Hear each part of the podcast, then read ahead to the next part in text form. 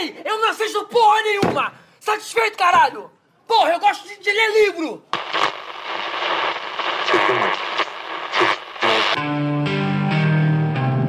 Você está ouvindo Vinil na Estante. Sua dose semanal de música pesada.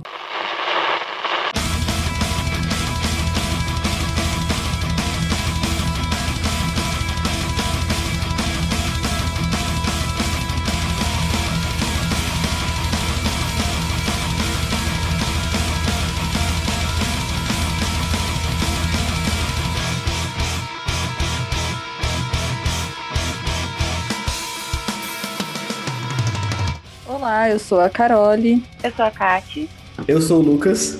Oi, eu sou a Jade. Eu sou a Monu. E eu sou o Sander e voltamos com mais um episódio, dessa vez para um tema novo, né? Falar sobre metal literatura. Esse tema que a gente não sabe como vai acontecendo porque a pauta tá gigante e provavelmente esse episódio vai ficar gigantesco, mas vamos tentar. Assim, antes de começar, a gente tem dois convidados hoje, a Jade e a Manu. Se quiserem se apresentar, dar um oi, pode ficar à vontade aí. A Jade é a nossa especialista em literatura hoje aqui, a gente convidou. Oi, gente, não sou especialista não, viu?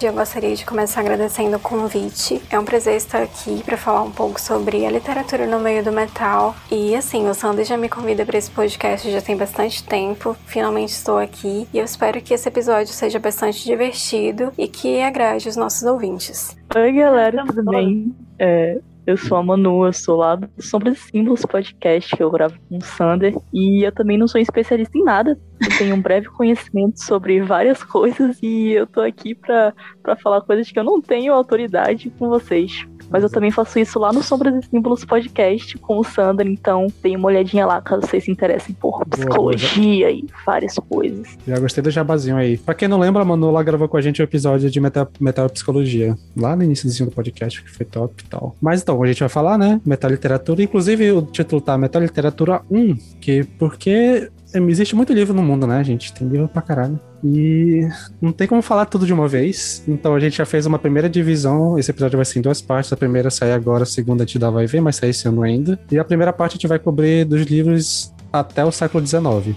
Assim, mesmo tendo esse espaço enorme, vai ter muita coisa que vai faltar. Então já aviso aqui que se faltar alguma coisa, já muni pra gente e tal, alguma música de alguma banda, de algum autor, principalmente. A gente fez mais uma seleção do que a gente foi lembrando, então pode, com certeza vai ter coisa que vai ficar de fora porque a gente esqueceu, mas acontece, a gente não consegue cobrir tudo, a gente tá fazendo aqui mais o que a gente tá mais na nossa cabeça e as bandas que a gente ouve com mais frequência, né? Então vai ser por aí. E a dinâmica vai ser parecida com o episódio de Metapsicologia, onde a gente vai falar primeiro dos autores, falar um pouco das obras e depois falar das músicas que se inspiraram nas obras, e eu acho que é isso. E, gente, lembra de seguir a gente na, nas redes sociais, Twitter, VNE Podcast, YouTube, a gente faz os vídeos de React.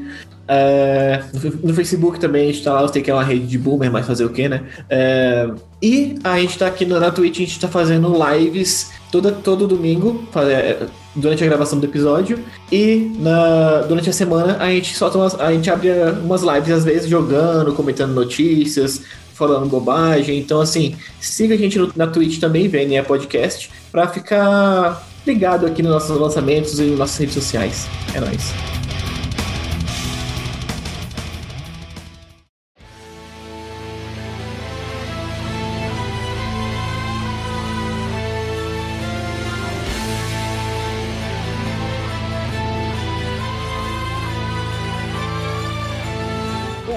A gente vai começar nessa dinâmica que a gente falou, né? Falar primeiro dos, dos autores dos livros para depois falar das bandas, das músicas e tal. E galera, como a gente vai falar sobre literatura, né? Obviamente a gente vai dar spoiler de livro, mas caralho, só vai, só, só vai falar de livro que tem mais de 200 anos de lançamento. Então, né, porra, não tem, não tem muito o que reclamar. Mas a gente vai dar spoiler dos livros em alguns momentos, então é isso. E assim, a gente vai começar pelo Homero, que é o, o grego. Lembrando que tem muito autor, mais antigo, é, tipo, por exemplo, a Kalevala da Finlândia, tem muita música, muita banda que usa ela como inspiração, mas como a gente não tem tanto conhecimento para falar do livro, a gente vai deixar para outra oportunidade, a gente vai pensar do que fazer ainda. Então a gente vai pegar os livros que a gente manja também, porque pra gente falar de coisa que a gente conhece, né? Pra gente não ficar só falando coisa aleatória aqui. Apesar de que vai ter muita coisa aleatória hoje. Mas, começando, temos a, o Homero, e o primeiro livro que a gente vai falar é a Ilíada. Bom, a Ilíada, né, eu acho que é de conhecimento comum, que é um poema épico narrando a guerra de Troia, né? A guerra entre os gregos e troianos e desencadeada pelo rapto da da Helena, e é a obra mais antiga da literatura ocidental. E por que eu estou falando sobre a Ilíada? Porque eu fui obrigada a ler a Ilíada no curso de letras. E fazem isso com a gente. É... E é um livro que a, a, narrativa, né, super detalhada, então, mas é uma obra incontornável para a história da literatura, porque é o primeiro marco da literatura ocidental, né, da, e ela é ambientada na Grécia, e, enfim, não sei muito o que falar, gente. Eu ia falar que é interessante das, das obras de Homero, porque a, acontece aquela clássica situação de, de você não ter certeza hoje em dia se aquela pessoa existiu, né? É, é a mesma coisa com vários outros, outros autores e filósofos e pensadores é, mais antigos que não se tem certeza se, se Homero de fato existiu, se foi ele que escreveu, se foi um grupo de pessoas, pô, rola essa especulação aí ainda. É. Eu ia comentar exatamente é. isso que a Manu falou que não se sabe se realmente foi o Homero que escreveu na Ilíada e também não se sabe sequer se o Homero realmente existiu. Então fica aí esse questionamento infinito. Eu, é, eu gosto de pensar nele como um conceito, assim, tipo, é o Homero. mas, sim, mas é basicamente isso mesmo. O cara existiu ou não existiu? Fica aí o questionamento. Aí a primeira música que a gente pode puxar que fala sobre essa obra é do Blind Guardian, né? Olha aí, quem diria Blind Guardian falando sobre literatura, né, galera? E é a música que fecha o Night at the Opera, que é a música Enter Was Silence. Pô, essa é uma das minhas músicas favoritas do Blind Guardian, por, por, motivo nenhum, porque eu acho, eu acho o timing dela muito bom. E sempre que eu ouço ela fazendo alguma coisa, ela tem a exata duração da coisa que eu estou fazendo. Eu acho isso incrível. E Fora a letra dela, que, tipo, de fato, é uma puta narração épica, é, é uma letra longa, extensa, ele tá contando uma história, e eu acho muito foda. Se você não quiser ler o, ler o livro, você pode perfeitamente só ouvir a música que vai te dar o mesmo conhecimento. Eu ia falar isso também, eu ia falar isso também, que não, não precisa ler o livro não, cara, pelo amor de Deus, é muito grande. Mas ouve essa música aí, presta atenção na letra e... Nossa, é muito, muito boa essa música também. É, é assim, se você tomar um banho de 14 minutos é um pouco preocupante pro planeta Terra. Mas eu acho que, que, que vale. Eu acho que realmente é, é a ideia. Assim, a música é muito boa, muito grande, é muito épica. Então, assim, é, a, o Blind Guardian consegui, conseguiram fazer até uma música bem épica sobre um épico, né? Então, assim, é muito bom, é muito bom. E ela tem uma camada bem imersiva, né? A partir do momento que tu, tu tá vendo com a letra, tu, tu, tu se envolve com a história, é bem legal, porque é como se fosse, sei lá, quase você lê, você está numa peça de teatro, algo do tipo, tu vai se envolvendo com a história, tem os atos, tem as estrofes todas certinhas. Eu acho muito legal essa característica que o próprio Blind Guardian tem, né, nas letras dele, de trazer uma coisa que é muito imersiva, tu, tu se envolve na história, eu acho isso muito do caralho. Uma coisa que eu sempre achei, assim, no, nas letras do Blind Guardian, não só, só, só essa letra, mas a maioria das músicas deles, eles, é, eles sempre foram muito detalhistas na hora de contar uma história. Então, você lê essa letra e você fala, caraca, cara, parece que realmente eu tô lendo, lendo o livro, então, então você fica realmente imersivo no, no contexto do livro, sabe? É muito bom, muito bom. Acho que também é possível, tipo, você não prestar atenção no tom, é, na, no caso na letra, porque parece que o som tipo, te carrega para dentro da letra. Então, mesmo que você esteja tipo, viajando assim, é, você tá pegando alguma coisa da música e ela tá te envolvendo de alguma forma. É de fato muito épico. É, eu gosto bastante da letra também. Eu gosto muito dessa música. Acho que é, o só desse álbum do A Night at the Opera, eu só gosto dessa e da primeira faixa. Então é muito doido que eu gosto da primeira e da última. E eu acho ela muito da hora também. E, se eu não me engano, a letra ela é muito mais focada no, no que tá acontecendo lá em Troia, né? Tipo, o, os personagens que são é, o, é a Cassandra, o Heitor, né? Tipo, eles que estão falando a música e não tem tanto ao ponto de vista dos gregos, né? Mas ainda assim, eu acho que é uma letra muito bem completa e muito, muito boa, realmente muito boa. O que eu não posso falar da próxima música, que vai falar do, do ponto de vista dos, dos gregos, e é do Manowar. Né? Exatamente, né? vou ter que concordar, vou ter que concordar com o Sander aí. A alegria da Carol, vamos falar de Manowar aqui com a música Aquiles, Agony A alegria dela foi a tristeza de muitos. Exatamente. pra tristeza de quem não conhece Manowar. quem não respeita o Manowar. o que falar sobre Manowar? A banda mais épica de todos os tempos. Porque é um épico, né, que eles vivem a guerra, eles incorporam o ser guerreiro. Então, como eles não falariam da, da guerra de Troia, né? E é interessante essa música, dividida em oito partes, né? E, enfim, é um épico do Menor e eu não sei o que mais dizer para convencer vocês a escutarem isso. Deem-se essa oportunidade de escutar a música do Menor. É aquele meio ditado, né? Eu vou confiar em ti porque eu não vou, não vou provar, não. é um experimento, é um experimento. Não é a melhor música pra conhecer o Menor, tá? Você. Nossa, mas. Mas. nem de. Nem, é bom que pelo menos pelo tamanho assim. da letra nem precisa ler o livro, né? Exatamente. 28 minutos de música, galera. Pelo amor de Deus. Caralho, realmente tô de boa. pra não dizerem que eu não escuto músicas longas. e ainda com o Homero, né, nós temos o próximo livro que é A Odisseia. Esse sim, eu acho que. O nome é famoso, mas eu acho que a, a, nem todo mundo deve estar ligado da história que ele conta, né? Porque realmente é uma história gigante, tomando cu. Bom, se, se na Ilíada, né, se narra a guerra de Troia, é, a Odisseia narra a volta do Ulisses para, para a Grécia, né? Após a guerra de Troia. E é um épico narrando todos os percalços e aventuras pelas quais o Ulisses passa nessa jornada. E é aquele rolê do maluco que foi punido por ser inteligente demais, né? Ele foi amaldiçoado porque não precisou dos deuses para derrotar os troianos, porque ele fez o bagulho dos, do cavalinho lá, ganhou a guerra, aí os, os deuses ficaram bolados e amaldiçoaram o maluco. E aí ele passou 10 anos tentando voltar para casa. E, cara, eu fico bolado quando eu penso nesse livro, porque a Grécia não parece ser um lugar tão grande assim pra ele demorar 10 anos para voltar, né, bicho? É, realmente foi, foi foda, foi foda. Os deuses estavam de sacanagem. Esse erro geográfico, hein? Isso aqui é minha crítica ao Homero. Eu acho que apesar. Ele ainda corre o risco dele não existir, e se ele existir, ele é um péssimo geógrafo. E olha Mas... que ele nem era estadunidense, né? Pois é, pra tu ver. Puta má vontade pra voltar pra casa, né, cara? É, isso aí é caô dele, ele ficou na festa.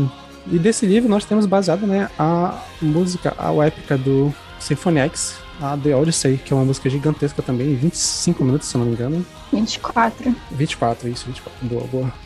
Que é, vai basicamente falar sobre a maior parte da, do rolê da Odisseia, né? Uma música que é dividida em oito partes, se não me engano. E que, sete. Sete, olha aí, tô, tô bom com os números hoje. E que vai tratando de alguns de algumas percursos, né? Vai falar a primeira, as primeiras partes vai falando sobre a volta para casa e como ele foi amaldiçoado e, e, começou a ficar perdido. Aí tem a parte que ele vai, vai contar quando ele foi aprisionado pelo Ciclope. Até que chega quando a última parte da música, quando ele vai falar do rolê de que ele se, se disfarça de um mendigo pra entrar numa competição. Que é uma coisa importante, né? Que além de ter essa volta para casa da, do, do Ulisses, teve o rolê de que a, a esposa dele, que era a, a Penélope, que o pai dela queria casar ela com, com, outros, com outros caras, porque todo mundo achava que o Ulisses tinha morrido e ela tava fazendo os rolês pra não, pra não casar, pra esperar ele voltar e tal. Aí até que tem uma hora lá que tem uma competição, de quem ganhar a competição vai casar com ela, e o Ulisses tá lá disfarçado de mendigo e a competição mata todo mundo. É isso. E a, a, a, a, música termina justamente com essa, com essa parte, assim. Eu acho muito da hora esse,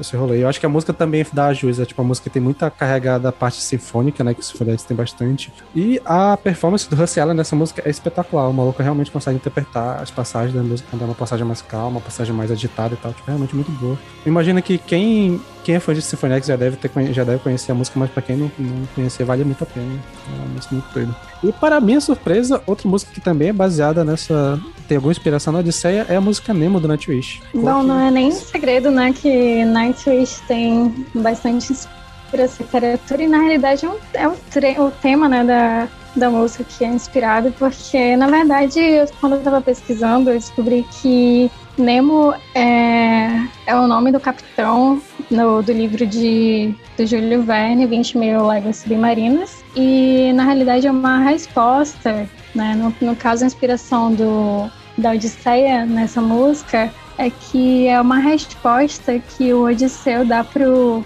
Ah, esqueci? Pro Ciclope. Uma coisa assim, que aí ele vai responde como em inglês fica no one, só que né, traduzido como ninguém. E aí Nemo em latim significa ninguém. Então, não sei explicar, gente, mas é alguma coisa assim. Ah, doido. Muito bom, muito bom. Hoje, hoje tá muito cultural o episódio. Né? Hoje vocês vão trazer conhecimento pro metaleiro. Né? A galera ficou, veio pelo meme e ficou pela aula aqui, caralho. E é uma música que eu adoro, cara. É, é a baladinha, né? A música provavelmente. A baladinha Sim, não, mas é é. o singlezão, assim, mas deve ser a música mais famosa na Twitch, cara. Muito, muito da hora. Eu, eu que não Realmente gosto é uma da das que eu menos gosto. porque saturou bastante. É, eu, A eu única já. música que eu gosto do Nightwish na vida. Ou a única, only one. Uma mais vai cantar na vida.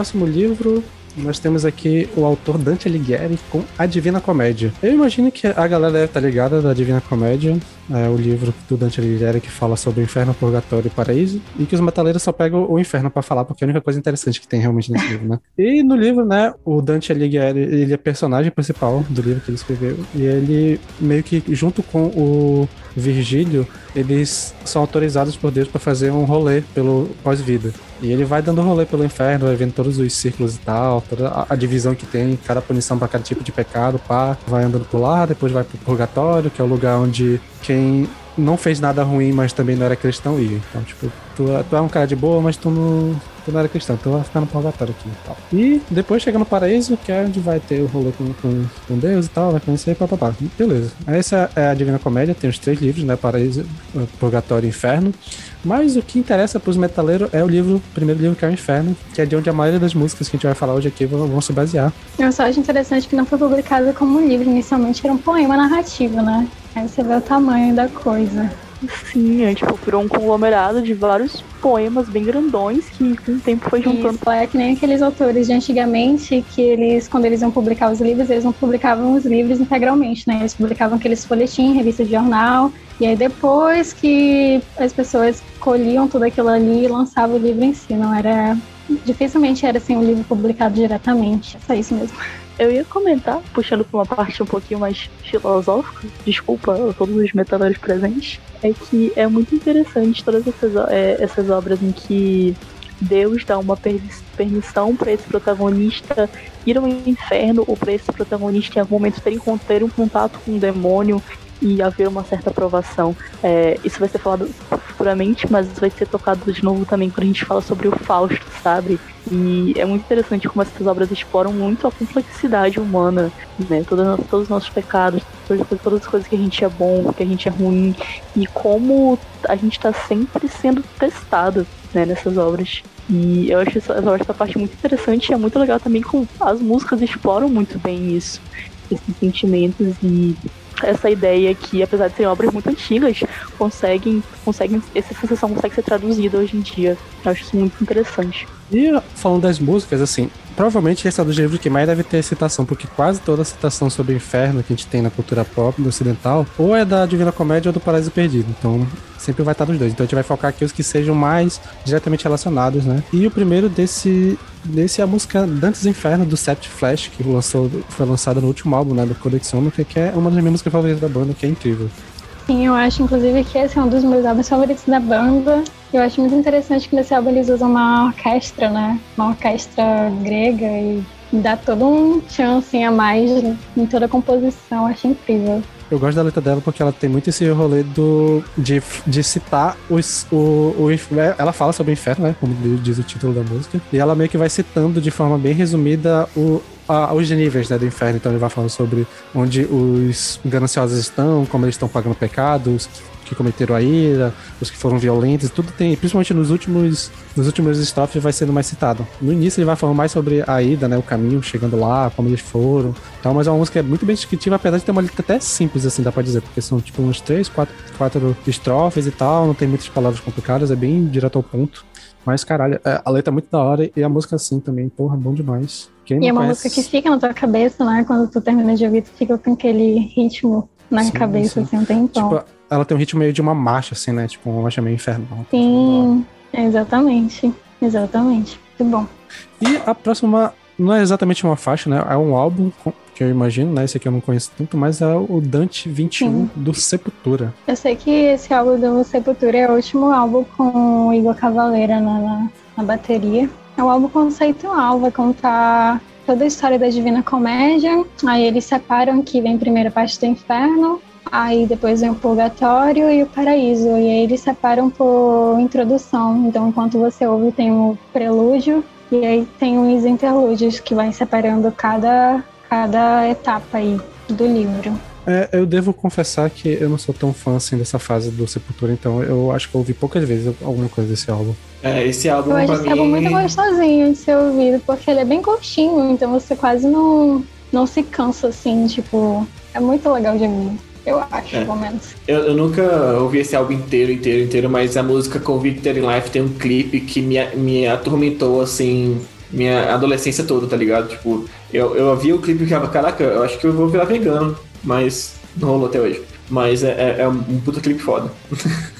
Beleza, a próxima faixa aqui é o álbum, na verdade, né? Com, também, que é o álbum Underworld Symphony X, que foi o último álbum que eles lançaram. Que já deu discussão aqui no podcast, porque tem gente que não curte, eu particularmente adoro esse álbum. E ele não é exatamente um álbum conceitual, assim, não conta a história da, da, da Divina Comédia, mas eles têm um tema central que tem muito a ver com. uma- boa parte das letras falam sobre tentação, sobre perdição e tal, sobre a queda pro inferno e tal. Tipo, não é uma história é, cronológica, mas tem temas em comum que são baseados na Divina Comédia. Eu não, não sei muito o que falar sobre esse álbum, eu sei que eu gosto muito dele. Justo, justo. Realmente é um puta álbum. Inclusive, a faixa título, a Underworld, ela é muito boa. Inclusive, nem sabia que tinha gente que não gostava, porque eu acho ele um álbum incrível de verdade. É, é o, é o Paulo que é otário. Ele não tá aqui, então eu vou falar mal dele. Ele não tá pra se defender, vai estar lá no chat falando, mas eu não vou ler, a gente pode prosseguir sem, sem a defesa. Mas é, eu, eu adoro, cara. Tem, tem muita música top nesse álbum, tipo a, a própria Underworld, a, a Without You, que é a baladinha e tal, cara. Muito, muito da hora. Sim, essa é minha favoritinha. E prosseguindo, temos também o Blind Guardian com a música Lion Heart do famigerado Twist in the Myth. Essa música do Blind Guardian, pra mim, apesar do álbum ser um álbum que se chama de flopado, pra mim ela é uma das melhores. E eu sempre vou achar isso dessa música, porque ela me soa muito, muito maior do que ela parece ser. Assim. Ou talvez seja só porque eu achei o nome bonitinho, abril. É, ó, dizem a- a- as más línguas que essa música foi uma homenagem ao Tier Rock, né? Então, eu acredito que sim. É por isso que ela é maravilhosa. Cara, eu, eu gosto muito dessa música, eu gosto muito desse álbum, na verdade. Que bom que eu não tava na gravação do Álbuns Flopados, porque eu, eu defendo esse álbum. E eu lembro que antes de participar desse podcast, eu ouvi o, o episódio sobre o Blind Guardian e vocês detonaram esse álbum. Eu fiquei, caralho! E re- repensei todos os meus conceitos sobre, esse, sobre essa galera. porque eu gosto muito desse álbum e essa música. Eu acho que essa música, junto com várias outras músicas do Blind Guardian, tem uma coisa que eles fazem mais pra cá, assim, tipo, eles pegam músicas menores de duração, mas que ainda consegue ser bastante descritiva e bastante épica, querendo ou não. Tipo assim, essa música tem 4, 4 minutos e 17 segundos e não parece que é tão pequena assim, porque ela é uma puta música épica. Ah, desse álbum mesmo tem a Fly, que é sobre Peter Pan, e, tem- é, é- é muito épica, é muito foda, é 5 minutos e 45, então assim, vou dar meus 50 centavos aqui defendendo esse álbum, tá? Mas essa música é muito foda, eu gosto muito dessa música e, e claro, precisa ler o livro inteiro pra entender, porque só essa música não é, não é base. Mas eu gosto bastante dessa música, de verdade. Beleza, e pra fechar o Divina Comédia, nós temos Cradle of Filth com a música Death Magic for Adepts do Fantástico Medium, que é talvez um dos meus favoritos da banda, e que essa faixa ela fala muito sobre é, essa parte de descrição do inferno, eu acho que é a principal relação, porque a música em si, ela não, eu, pelo menos na minha visão, ela não tem uma, uma, uma ligação direta, é mais do jeito como o Danny descreve o inferno, que tem muita referência à Divina Comédia, mas a música em si não fala só sobre isso. Bom, eu ia falar isso também, que quando você ouve, né, ou quando você lê a letra, você não consegue perceber muito bem, assim, que é inspirada na Divina Comédia. Mas se você já for ouvir com, esse, com essa ideia, ou com esse conceito, aí você consegue encaixar alguma coisa na outra, porque a letra realmente parece mais a descrição do inferno e tem alguns trechos que parecem mais, assim, uma crítica, né, ao cristianismo, a toda essa crença de que se você não for uma boa pessoa aqui na Terra, você vai pro inferno, sobre as consequências, esse tipo de coisa, do que realmente falando sobre a obra do livro em si. Então, Sim, sim. Nesse caso, eu acho que ele fica realmente só na inspiração, assim, só pra. Acho que é os termos que ele usa pra descrever que, que dá pra dizer que é referência, mas assim, acho que ele tudo não.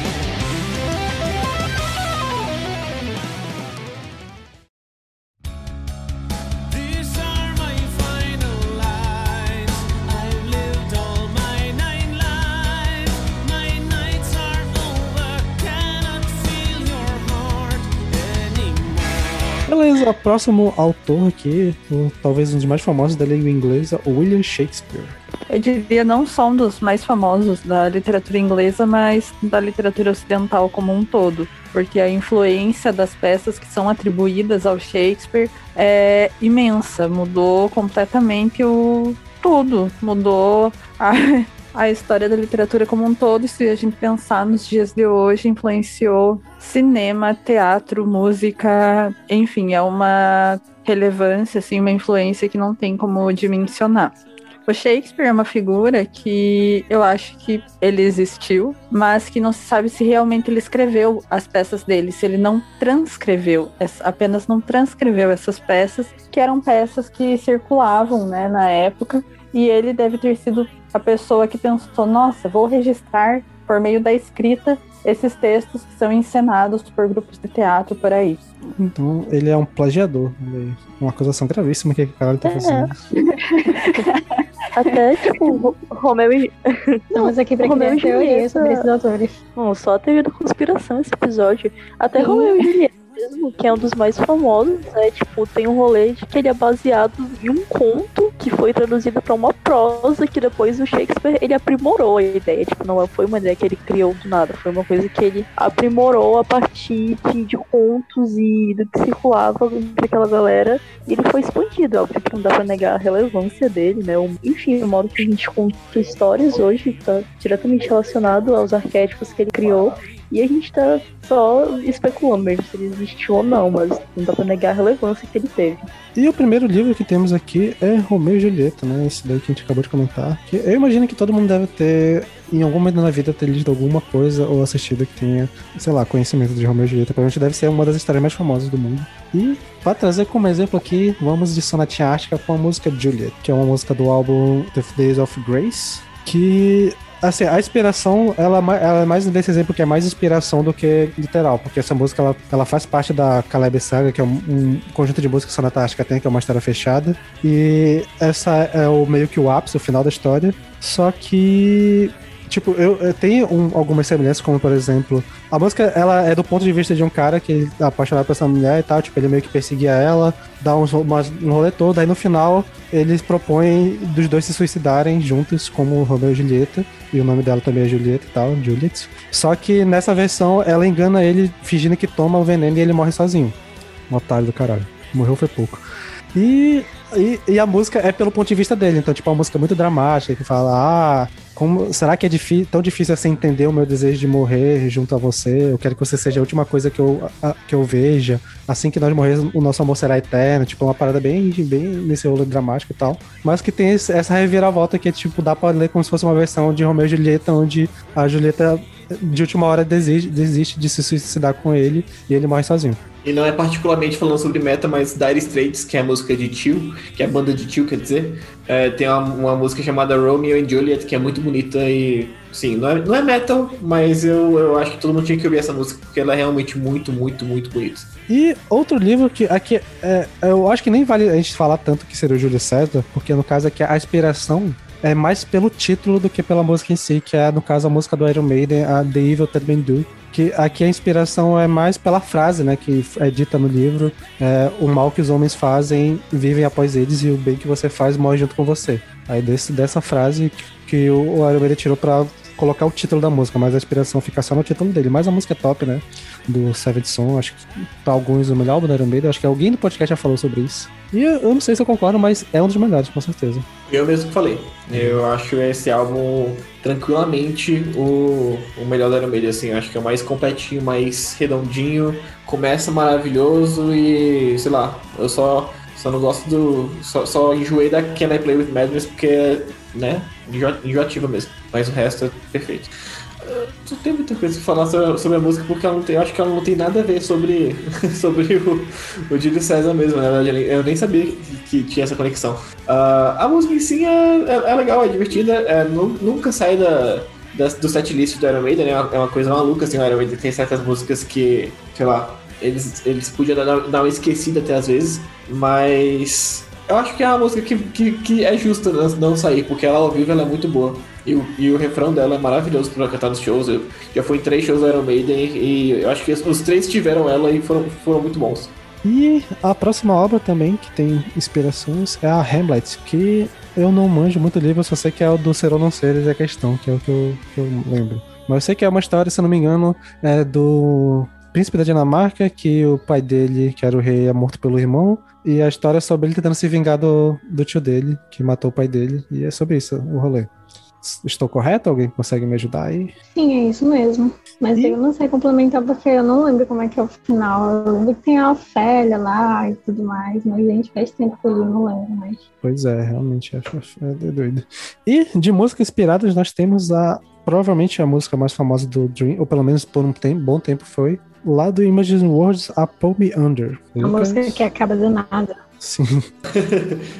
Na verdade, eu, eu, eu nem sabia que essa música era sobre Hamlet, então assim, tá, tamo aí. Eu, eu, Sim, eu, tô, eu vi, tive várias surpresas quando eu li essa pauta. É, a letra, né, da Under, ela, teoricamente, pelas entrevistas que os membros da banda falaram, né, ela não é literalmente baseada no, no Hamlet, mas ela é muito inspirada. Inclusive, essa música foi escrita pelo Kevin Moon, né, o ex- o ex-tecladista e tal, e que ele teve várias inspirações shakespearianas, mas a principal é Hamlet. E, cara, é uma música muito doida, eu adoro, mas apesar de não ser minha favorita desse álbum, até tenho enjoado um pouco dessa música, na verdade, mas assim, é uma música doida. E ela tem muito é, a parte do. Tipo, a- da mensagem da letra do rolê de. É, eu não tenho medo de morrer. Pra concluir o meu objetivo, eu posso morrer, não tem problema. Eu, mesmo que eu morra, eu vou fazer. Então, tipo, vem esse rolê do Paul Meander, né? Tipo, que é a, a citação direta, que é. Mesmo que eu, eu morra, eu vou matar meu tio. Esse é. Foda-se, é, mas é louco. Pode vir com tudo. E a música fala também, fala exatamente sobre esse rolê desse sacrifício de você estar pronto e estar disposto a, a abrir mão de tudo pra concluir esse objetivo quando você tá, assim, cego por ele e tal. Acho muito doido. É exatamente isso. Eu, eu acho, eu acho justo você enjoar dessa música, porque eu já dei uma enjoada legal nela também. Nela também. Mas. Cara, eu acho ela icônica demais porque ela, ela consegue ser, sei lá, prog e comercial ao mesmo tempo, assim. Eu acho, eu acho a música perfeita pra, pra eles terem lançado naquele momento, sabe? Tipo, lá na década de 90. Ah, isso, é, e é basicamente isso. Sobre a letra você já falou basicamente ah, tudo que tinha pra ser dito, na verdade. É brabo, é brabo.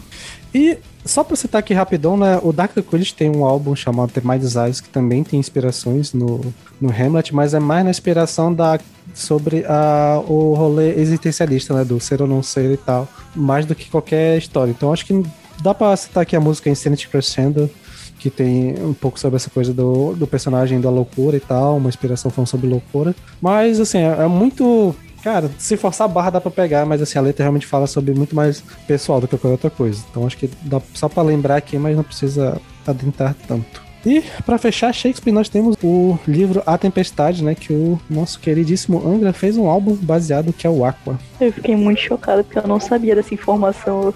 Eu acabei de descobrir, eu tô muito surpresa. Eu tô lendo aqui todas as letras e as sinopses furiosamente. Eu não tenho nada Isso, dizer, a dizendo, ser tem várias surpresas nessa pauta. a minha surpresa. É, no caso, eu, eu cheguei a acompanhar a época do lançamento desse álbum, então, tipo, ele foi é, anunciado como, ah, vai ser, o- vai ser um álbum conceitual sobre Shakespeare e tal. E lembro que eu fiquei com uma expectativa fodida sobre isso e no final, né, tivemos aquilo, assim. As letras do álbum são legais, mas a música, assim, tipo, principalmente a produção, é... Dá, não Eu gosto bastante desse álbum, mas só que eu, eu gosto por, por ter só, tipo, parado pra escutar mesmo, mas ele isolado não tem nada que me chame muito atenção, assim, eu não sabia do rolê conceitual. É o famoso muito bom, nota 3. Eu, eu gosto muito desse álbum, na verdade, sabia? Tipo, eu acho que o Angra tem momentos mais baixos na carreira, inclusive. É. mas... Ah, mas aí pro Angra ter momento baixo não é, não é tão difícil. Até assim. aí, tá. A Carol vai. Se vocês soubessem qual é o momento baixo pro Lucas, vocês ficariam enojados. Não, é, pra, pra mim é o, é o álbum antes desse. O álbum antes desse, pra mim, é completamente baixíssimo, assim. Eu acho esse álbum, inclusive, melhor. Ah, mas, e eu acho, inclusive, que esse álbum tem um- uma das melhores baladas do Angra, que é, o, que é a Lease of Life. Sim, Essa música é muito brabo. bonita. Muito, muito, muito bonita. Então, assim, eu acho ele um pouco injustiçado. É, eu acho que e na época que lançou esse álbum eu também tava de olho, eu também tava esperando ele lançar e tal. E eu lembro que tinha muita pressão da mídia e pressão dos fãs com o Edu, tá ligado? Por causa da- da- problemas vocais dele. Eu acho que ele foi bem injustiçado, assim, tipo, bem. Pegaram pesado demais com ele, sabe? Tipo, não sei. Eu acho- que foi. Eu acho que foram umas paradas muito, muito exageradas com ele. Não é É. defendendo ele pra sempre, assim, não acho que ele é um santo, mas eu acho que na época, assim, 2010, 2011, depois daquele show do Rock in Rio também, assim, eu acho que, sei lá, o, o álbum ser mediano só fez, o, só fez tudo piorar, sabe? Sim, sim. É, E apesar assim, eu falo assim dele, mas eu gosto. Eu lembro que eu ouvia bastante. Foi um dos primeiros lançamentos de metal que eu acompanhei. Então, tipo, tem uma importância. Eu gosto muito. O Daniel Vaz postou no comentário sobre Split in the Air, que é uma música que eu adoro também. Eu gosto muito também da Rage of Waters, é uma música da hora também, que tem um baixão doido. E assim, eu confesso que eu nunca peguei. eu, tipo, eu tinha muita expectativa na questão da letra, né? Por ser baseado numa obra conceitual, mas quando veio, eu, é, tipo, se eu não me engano, esse álbum meio que é um esquema de cada um, cada membro compôs uma música, algo assim, tipo, foi divi- dividida a, com- a composição. E então não ficou uma obra, assim, é, conceitual é, cronológica. Então, tipo, é mais sobre temas que o livro tem e não, sobre, não a história. Então eu acabei broxando um pouco com isso na época do lançamento. Mas assim, eu realmente concordo que o Angra tem álbuns piores e, assim, eu acho que o problema mais aqui é a produção do que qualquer outra coisa. Mas o, o álbum tem mu- muita música legal. É, eu concordo, eu concordo. Eu também acho que é mais produção do que qualquer outra coisa. Apesar que eu acho que o álbum começa com uma música muito genérica e depois a galera meio que já vai desistindo, sabe? É, foda que Mas o. Angra faz isso sempre, né? Mas beleza, esse é papo pra outro episódio. Se tudo der certo, nunca vai existir.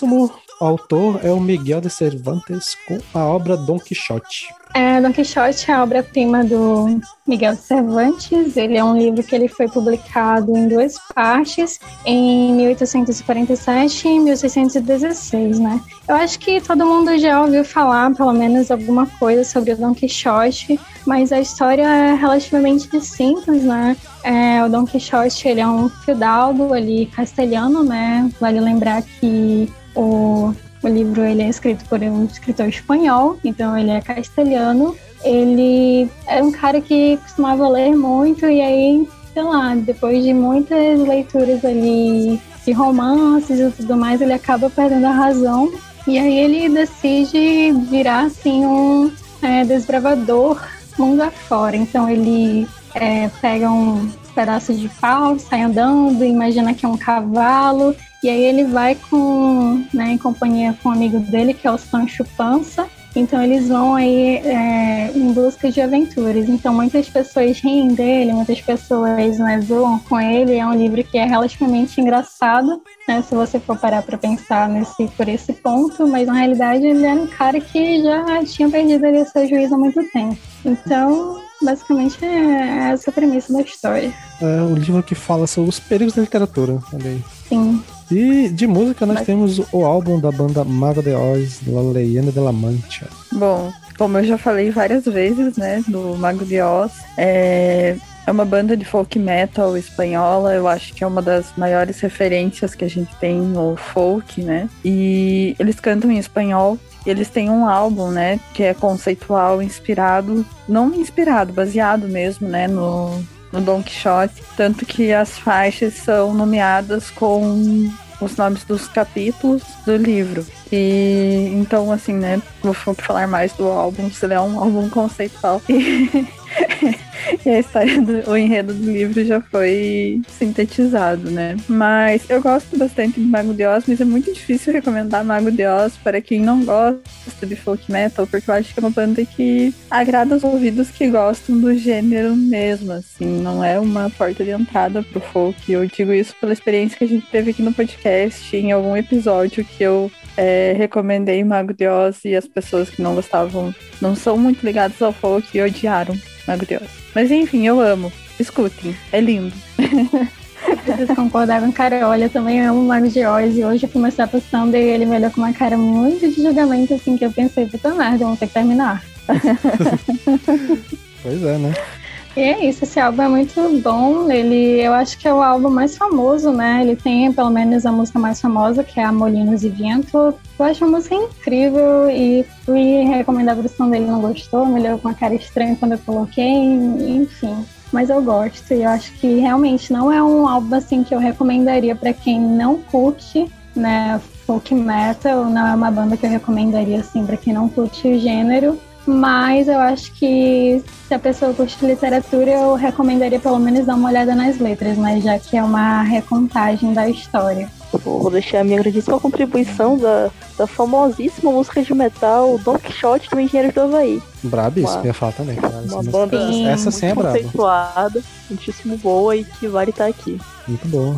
Uma das melhores músicas do Engenheiro do Havaí e a versão do acústica MTV com o violino ficou lindíssima. Muito bravo. Perfeito, Perfeita. perfeito, perfeito. E eu coloquei uma outra música aqui que, que foi mais na sacanagem, porque caralho, mano, é foda. Que é uma música do Nossa, isso. Christopher Lee, a música chamada I Don Quixote, que é uma música toda que Christopher Lee, mano. É, é, é o Christopher Lee cantando metal, mano. Não tem como. Christopher Lee acho- pode fazer o que ele quiser. Vai ser ótimo. Podia ser Eu acho muito boa que a gente viveu na timeline que isso aconteceu, cara, sério. É, parece, parece que é tipo assim, parece que a gente tá lendo uma fanfic de alguém, tá ligado? Tipo, eu acho muito maluco, de verdade. Eu, eu acho muito fora, do, fora do, da realidade. É, o Christopher Lee lançou uns, uns dois ou três álbuns, né, cara?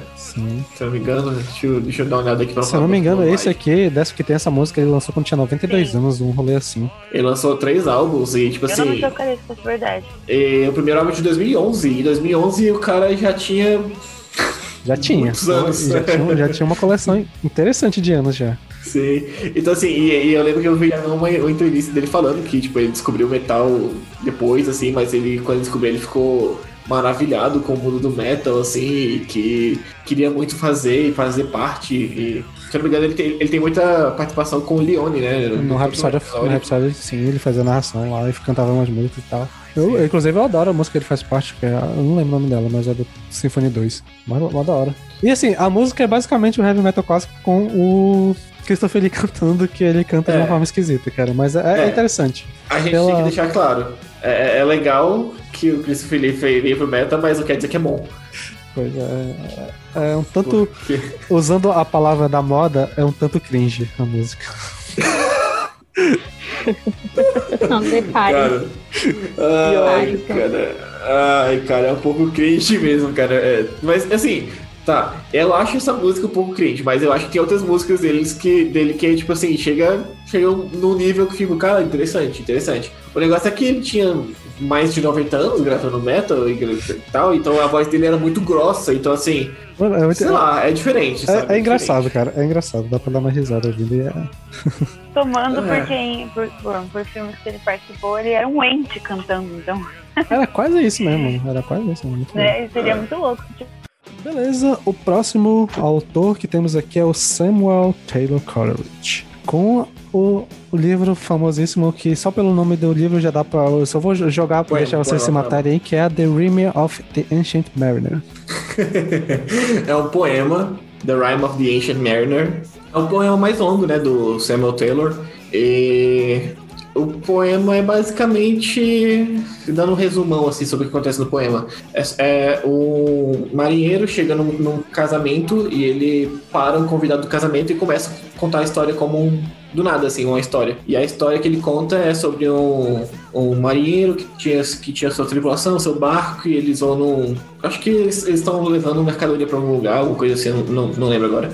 E tudo tá, tá indo bem no começo da, da viagem, aí no meio, no começo, mais ou menos antes da metade da viagem, chega um albatroz que fica seguindo eles e o, o capitão do, do, do navio, ele só por maldade ele mata o, o albatroz e toda a tripulação fala que ele, que ele acabou de condenar o navio e tal, que pode trazer mal ao Goro e isso e tal. E, mas nada acontece por enquanto. Depois começa a acontecer as coisas ruins, aparece uma neblina e, e eles, eles ficam perdidos e o, a tripulação bota a culpa no marinheiro, no capitão. E eles obrigam ele a usar o, a- o corpo do albatroz em volta do pescoço dele, como pra mostrar que é ele que causou aquilo tudo e tal. Aí, essa, essa, da metade pro final fica um pouco meio nebuloso a história, porque tem até umas partes meio, meio malucas assim. Mas basicamente eles acham um. Eles ficam perdidos na neblina, aí eles acham um navio que tem a morte dentro, que ela, ela é descrita como um esqueleto. A, morte meio que tra- traz. eh, mata todos os, os tripulantes, tipo, ela, ela, ela bota uma maldição em todos os tripulantes, os tripulantes todos morrem, e, e é bem descritivo isso no poema, fala que eles, que eles morrem e eles ficam com o último. E mesmo eles mortos, eles ficam com a última. Com a última expressão que eles tiveram antes de morrer nos, nos corpos. Então eles ficam, tipo, todos os estranhos, assim, super cabulosos. E. Só que o capitão, em vez dele morrer, ele é condenado a passar sede e não morrer. Tipo, ele, ele fica sem água e ele fica no meio do, do mar, perdido. E essa parte meio maluca, assim, ele, ele consegue uma redenção, meio, meio que percebendo como os, os, ah, os bichos do oceano são bonitos e depois ele meio que tem uma redenção, aí começa a chover e ele consegue beber água da chuva e depois ele volta, ele, ele é achado, aí mas ele, ele é visto como um, um ser desprezível ainda assim. Enfim, é bem maluco esse, esse final do, do poema. E no final, basicamente, assim, o final, final, final, é falando que ele, ele foi deixado para viver como para contar essa história para outras pessoas, para botar, para conscientizar outras pessoas da, da importância da, da natureza, uma parada assim, sabe? Tipo, é meio maluco esse final, esse, esse último terço assim, do, do, do poema, mas é basicamente isso. E com o mesmo nome, o Iron Maiden lançou no álbum Power Slave de 85 a a música Rime of the Ancient Mariner. E, assim, eu acho que é, pra mim é top 3 músicas do Iron Maiden, assim, tipo, de todos os tempos. Top 5, top 5. Porque é uma música épica de 3 minutos e meio e é super descritiva e basicamente, sinceramente, se vocês não precisam ler o poema, lê a letra da música que é, é perfeita e pronto, tá ótimo. Vai, vai, se- segue a música lendo a letra e é basicamente isso. É, eles pegam toda a história e transformam numa, numa música e fica perfeito. Inclusive, é, a partir dos 5 minutos de música, ah, tem uma parte lenta que tem a, a- a parte é, meio que narrada do, do poema. É muito foda. E tem só o baixo do Steve Harris e, e os efeitos de guitarra, assim, que, que, que perfeitamente, você consegue imaginar perfeitamente um navio no meio do nada, só sem, sem, sem vento, sem conseguir andar pra lugar nenhum, sabe? Tipo, cara, é muito bom. Essa música é muito descritiva, é muito, muito bem, bem composta. Eu posso cometer o crime de dizer que eu não gosto dessa música? Acho ela meio. é. Ah, você é o criminoso do, do metal clássico, né, Sandra? Então, Cancelado, cancelado, cancelado. Chocou zero pessoas. Mas aí, vocês estão defendendo? Fala então da música aí que eu duvido. É do caralho, é do caralho. A gente vai fazer o quê? Tem que eu fale aqui? Por que, que a música é do caralho? Do caralho. é. A gente não explica, a gente só sente. Depois da explicação que o Lucas deu, nem tem muito o que comentar, assim, tipo, a música é muito boa, assim, a pessoa tem que ser muito xarope pra não gostar. E, e olha que nesse caso eu gosto de Iron Maiden. No caso, é, é particularmente essa música, que eu nunca. ah, eu- é aquele caso, todo mundo fala bem, eu fui ouvir. Ah, é isso. Ela, é- eu acho que é esse meio, mano. Essa, esse interlúdio aí gigante que, caralho, me enche o saco, mas é foda. É, esse interlúdio ele é um pouco exagerado mesmo, mas eu assisti, esse- eu assisti essa música ao vivo em Meu Deus do céu. 2015, eu acho. E, cara, essa música ao vivo com esse interlúdio. Não, eu, eu ouvi essa música duas vezes ao vivo. Ah, e essa música ao vivo com esse interlúdio e com, com o palco todo, fe- todo escuro. Cara, é muito bom, é muito maravilhoso. E logo depois desse momento sei lá, são uns três minutos de, de silêncio e a narração e o baixo e tal. E logo depois tem um puto um solo foda, assim, é, é muito bom. Eu, eu gosto bastante dessa música. Hum, Gostas, né? É foda. Eu, eu- sei que nesse, nesse caso eu sei que eu tô errado, então. nem, nem vou, nem vou tentar me defender.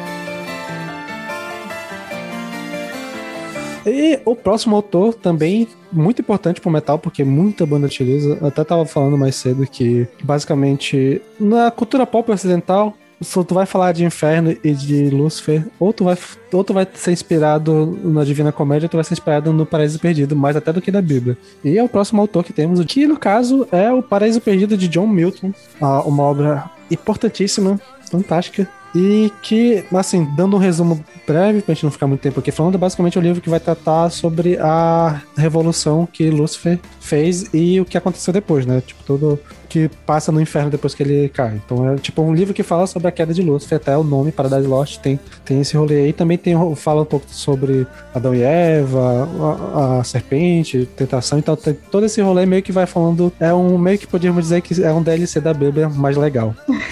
Que a- até o que eu falei é de verdade, cara. É é muito doido. Se tu for parar pra estudar um pouco do Paraíso Perdido, tu vai ver que boa parte do que a gente considera sobre inferno, legiões, não sei o que lá, quase tudo vem do Milton e do que, o que a gente acha não que vem da da Bíblia, Bíblia. né? É muito doido. Não, mas você falou basicamente tudo que tinha, tinha pra ser dito mesmo, Sander. É, País Perdido é um, um poema épico de 10 cantos, que depois foi lançado também em 12. Ah, mas é isso, é, é- é a rebelião do paraíso, que retrata desde o, o que a gente entende como, como a rebelião do paraíso, que, o, que Lúcifer é, desceu né, do paraíso, e até o- as consequências. Então, assim, tem a, a queda do homem, o ne- o negócio da, da tentação do, do, do fruto e tal. Então, assim, é, é um, é um poema bem épico, é bem extenso. E, assim, eu também, eu também nunca parei pra ler ele todo também, não. É, estamos, estamos indo, estamos até já puxando a primeira banda que a gente vai falar, né? Que não, uma, inclusive, é, que é o Symphony X, né? Que eles têm não, um, não só um, mas como dois álbuns baseados, né? Que tem inspirações. O primeiro é o Divine Wings of Tragedy, que a, a faixa título tem inspirações, e o próprio álbum Paradise Lost, que é o álbum de 2007. E que a gente não vai comentar muito aqui, porque dando spoiler, em breve, acho que daqui a uns dois meses, se não me engano, a gente vai fazer um episódio sobre esse álbum conceitual. Então, vamos deixar a discussão assim pra lá. Aqui é só falar que é o álbum que o, o álbum Paradise Lost X, ele realmente vai pegar esses cantos e vai dividir por cada faixa. E ficou bem retratado, ficou muito interessante, mas assim, para não entrar tanto detalhe, porque a gente vai ter um episódio só pra focar nesse, nesse álbum. Então passamos para a próxima faixa, né? Já que a gente não vai se focar tanto ainda, que é o Blind Guardian com a Control the Divine, que é do A Dead of Time. Ah, cara, maravilhoso, sério, maravilhoso demais. Eu, eu gosto muito desse álbum. Assim, né? My Guardian pra mim é tipo. Não, não, não tem muito erro, não.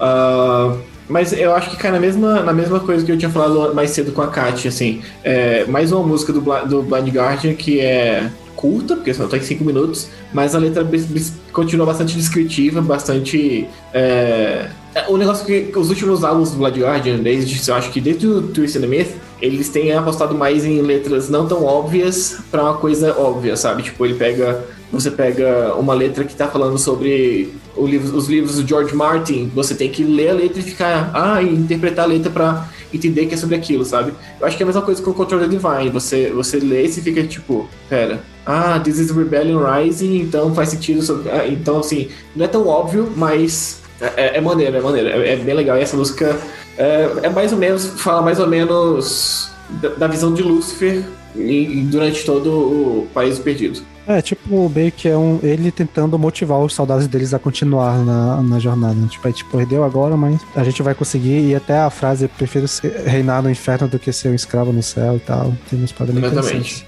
Muito, Sim. muito doido.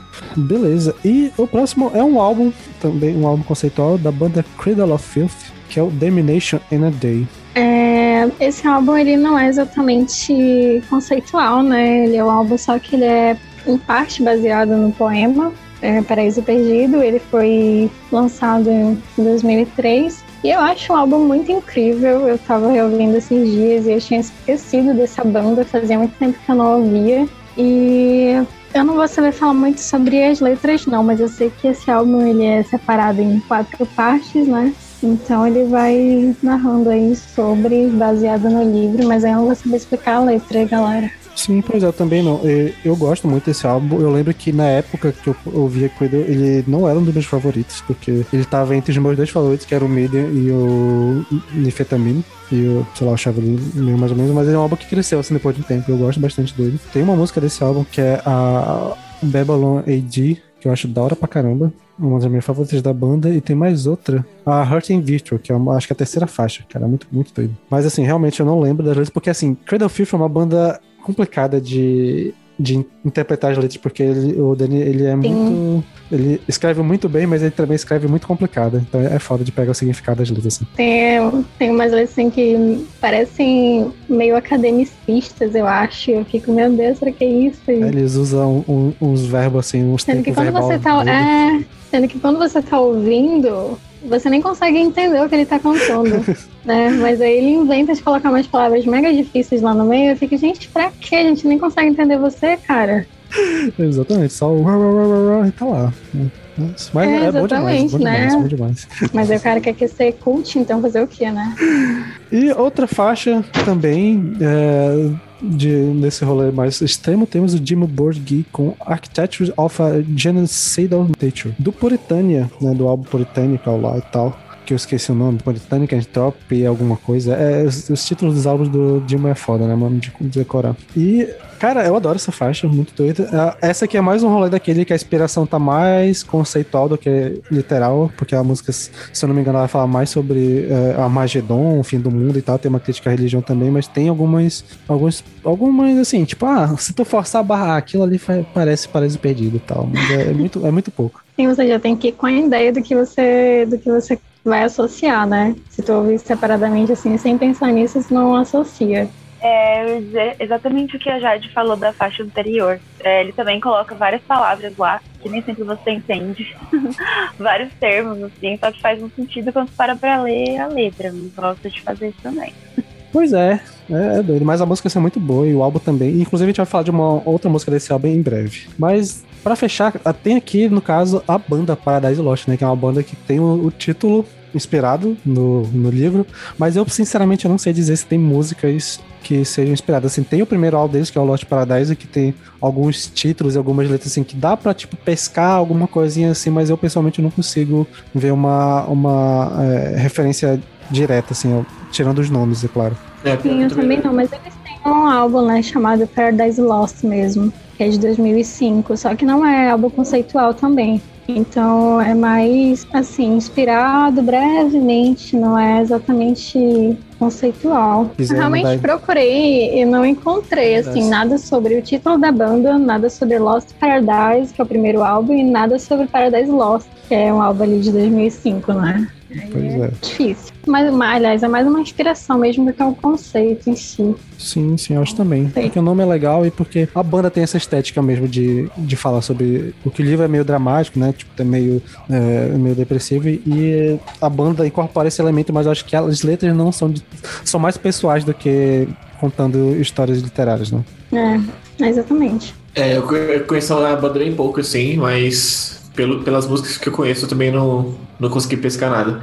É, mas, porra, é realmente isso que você falou. A banda ela pega o conceito todo, assim, de melancolia e, sei lá, tudo meio pesado que tem na- no poema e, e, e bota no conceito da banda, que eu acho muito foda isso. Paradise é uma banda que sempre faz isso, né? Eu acho muito boa. Tem o álbum Medusa deles, que eles fazem bastante isso também, que é um álbum ali mais recente, 2017. Ano passado eles lançaram um álbum também, ficou muito incrível. Acho que é um dos foi um dos meus álbuns favoritos do ano. Baita banda. Sim, uma banda que eu tô, redesco- eu tô descobrindo agora, mas, cara, é muito doido. Eu comecei no ano passado, no caso, né? Mas, cara, foi amor à primeira vista. Aí eu tô voltando. Gato já agora. começou com um dos melhores álbuns, né? Porque o álbum do ano passado foi um álbum excelente, assim, que puta merda, cara. Inclusive, esteve no nosso, no nosso top de álbuns do ano. Graças a mim e é, ao Lucas. É, isso até por causa da gente aqui Aquela que capinha linda, maravilhosa, inesquecível, gente. Perfeito. Eu botei, eu botei como meu álbum preferido de 2020. E ainda é. Olha aí, brabo. No primeiro lugar, álbum Primeiro do lugar. Perfeito. I, Johannes Faust, do call upon thee, Mephistopheles.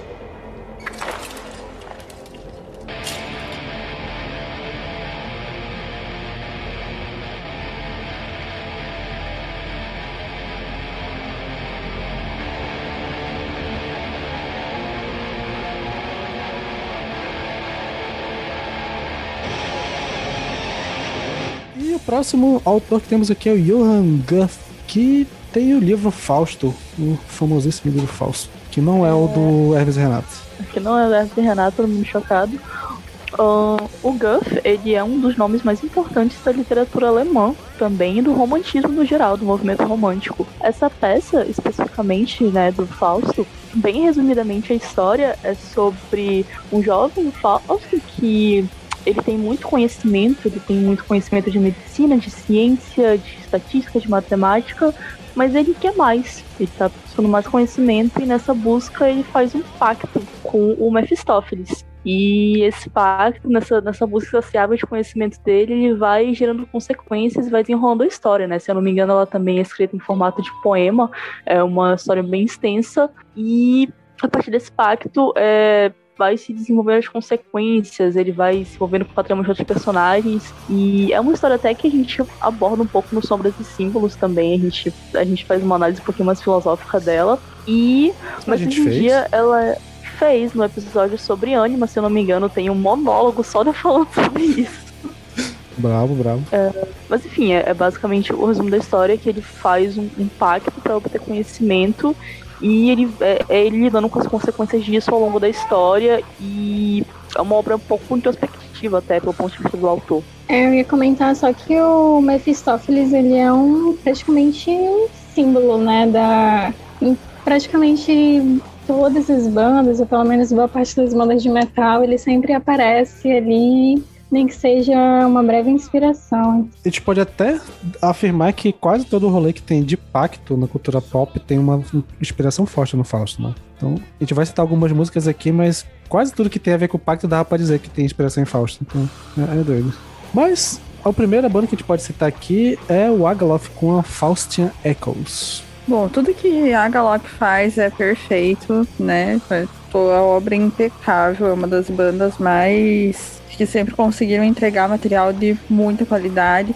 E eu espero que a edição não censure isso, mas eu acho que a gente poderia fazer um episódio sobre a Agalok. Então você que está nos ouvindo, comenta aí com a gente pedindo para um episódio sobre Agalok.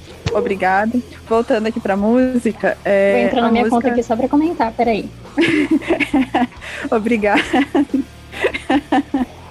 é, a música também é mais uma obra de arte do Agalok, é impecável e é um diálogo, né, entre o Fausto e o Mephistófeles. E eu não tenho muito o que comentar. Eu, tudo do Agalok, pra mim, tá perfeito, sem nenhum defeito, e com essa música é assim também. Eu acho que nem tem muito o que comentar, né, da Faustin Echoes, porque não é um... É um EP, na realidade, né, são quase meia hora de música, então a letra é praticamente toda trechos do livro, e alguns trechos que não são cantados foram tirados do filme, que eu não vou saber como falar o nome do diretor, mas é o filme de 94.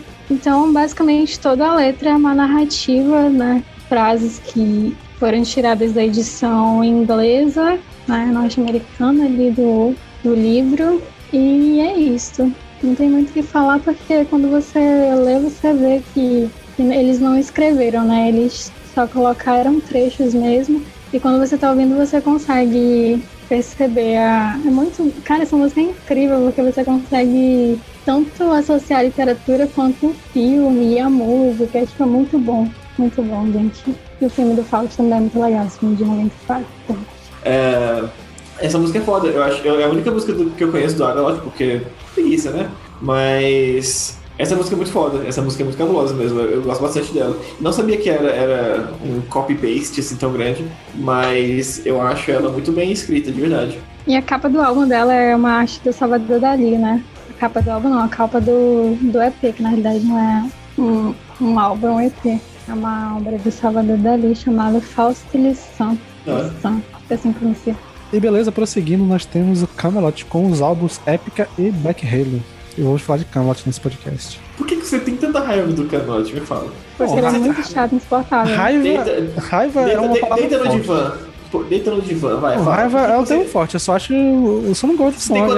Por que você tem tanto desprezo com o Camelot?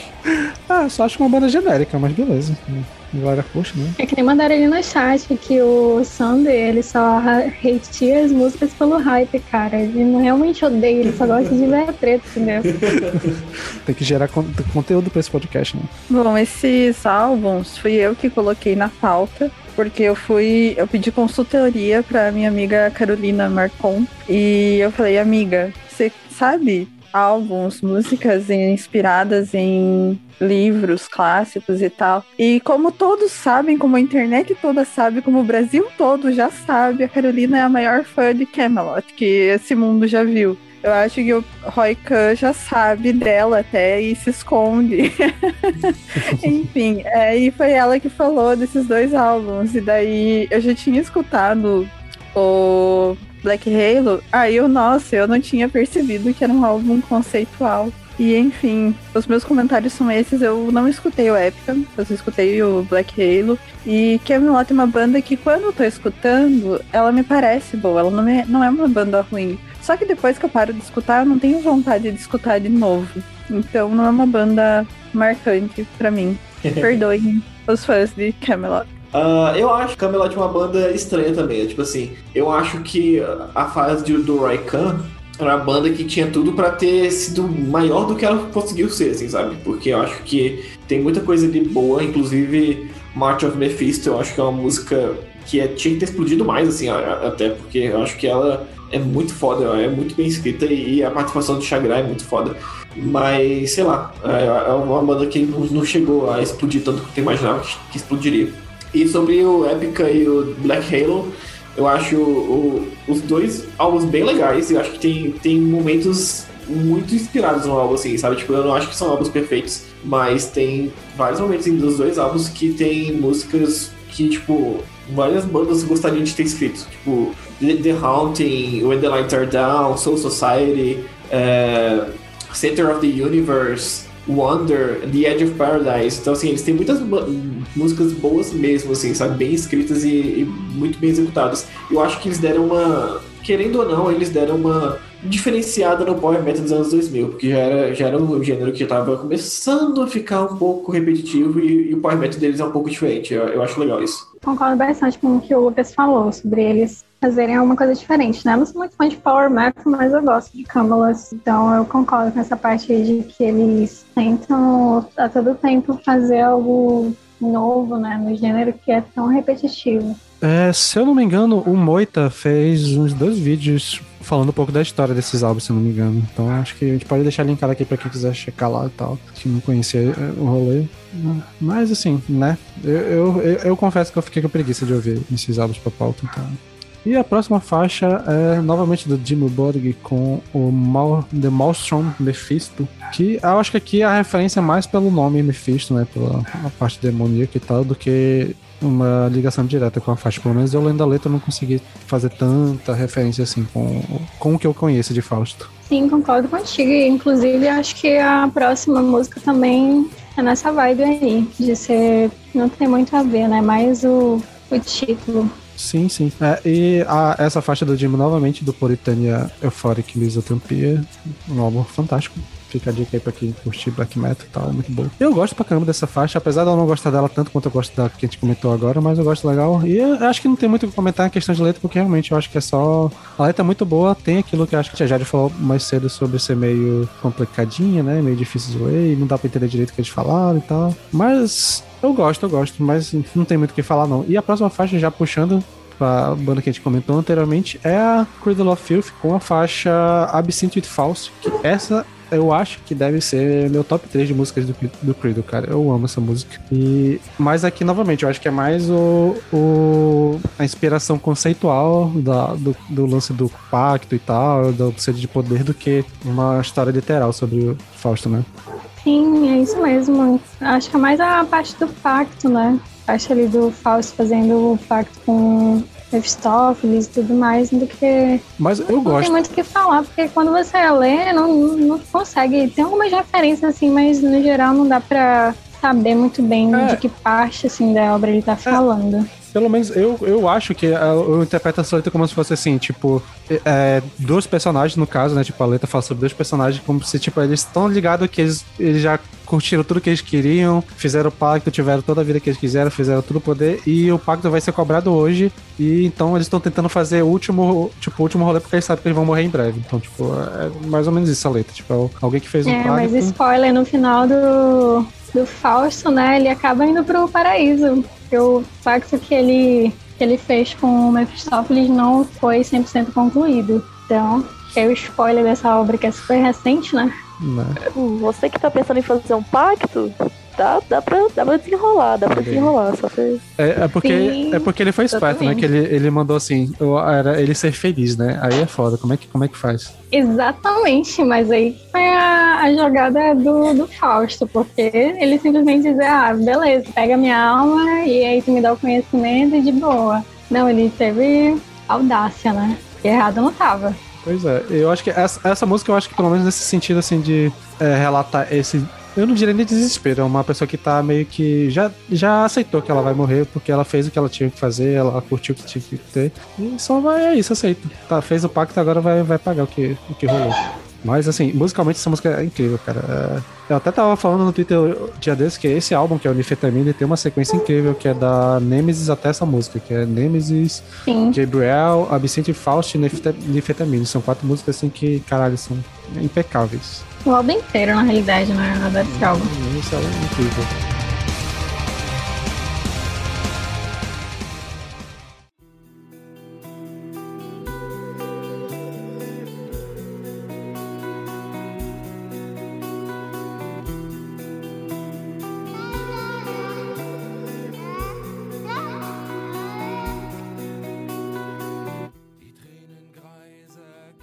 Prosseguindo, nós temos a Mary Shelley com o Frankenstein ou o é, Moderno Prometheus, alguma coisa assim, né? Se não me engano, o título do livro. O Prometeu Moderno. Isso. É, Frankenstein é uma das obras mais importantes da literatura também. Ela se tornou né, não só um clássico, mas uma referência que transcendeu a própria obra, porque aponta né, que assim, é uma referência super conhecida, sempre aparece desde quadrinhos até qualquer programa de entretenimento, é uma referência que as pessoas identificam, né? Tanto que o que se convencionou como o monstro é chamado, né, na verdade, de Frankenstein, quando no livro não é assim. E, mas no senso comum acabou se tornando. E é uma obra, né, que marca também, ela é considerada, não sei se existe um debate ou se é consenso, mas até onde eu sei é um consenso, né, tem-se ela como a primeira obra de ficção científica é, de fato, que fala sobre o Victor Frankenstein, que é um cientista e ele quer ir tão longe na ciência dele, ele quer tanto romper as barreiras do próprio conhecimento e além de qualquer conhecimento humano que ele cria, né, essa criatura com restos humanos, né, partes de, cor, de corpos, e daí com um raio de eletricidade ele dá vida a essa criatura. E a história, né, é uma história que ela é a contação de uma contação, né, que o personagem tá contando pra irmã dele que ele conversou com o Victor, depois de ele ter resgatado o Victor, e daí o Victor conta toda a tragédia da vida dele, que foi o que essa criatura fez. Para mim, a obra, e eu acho que para muita gente também, né, uma interpretação bem corrente, a obra não é só sobre, não é só um marco da época em que ele foi escrito, né, de quando a ciência começa a se tornar uma questão para a literatura, para a arte, mas também o, né, o abandono da criatura, a rejeição que a criatura sofre, como a criatura que era pura e boa se torna um assassino buscando vingança do Victor, né, pelo que o Victor fez com ele. Quando o Victor repudia ele, ele se torna um, né, uma pessoa cruel, ele tenta ferir o Victor de uma forma indireta e ele passa a perseguir o Victor e tal, porque ele quer uma noiva e ele quer que o Victor construa essa noiva para ele. Até vou recomendar o filme da Mary Shelley que tem no Netflix, é muito bom. E tem também né, a história da Mary Shelley e essa é uma outra interpretação possível para a história. Como se relaciona com a própria vida da autora. que tinha uma relação conturbada com o casamento, porque ela não era a esposa oficial do, é, do Percy Shelley, e como ela se sentia, né, de certa forma, rejeitada, e como era uma história sobre muito mais sobre rejeição do que sobre é, na ciência, no caso, né? Como o foco não seria ciência. Mas enfim, é um clássico, todos deveriam ler esse livro. É, quando eu for presidenta do mundo, eu obrigarei todo mundo a ler esse livro, porque é um dos livros favoritos de toda a minha vida. E eu acho que é um clássico, não é um clássico por acaso, porque você pode tirar muita coisa dele. E eu acho que até pegando um pouco desse gancho sobre é, rejeição, dá pra puxar a primeira faixa, que é a do Rammstein, a Mother. Que é uma faixa que eu acho que vai pegar inspiração aqui mais no rolê de decidir de ser um ser que foi criado e se sentir um, um, um, desejo de vingança por causa que não tem um carinho do, do, ser que criou ele e vai tentar matar a mãe, né? Então acho que a, a música, eu adoro ela.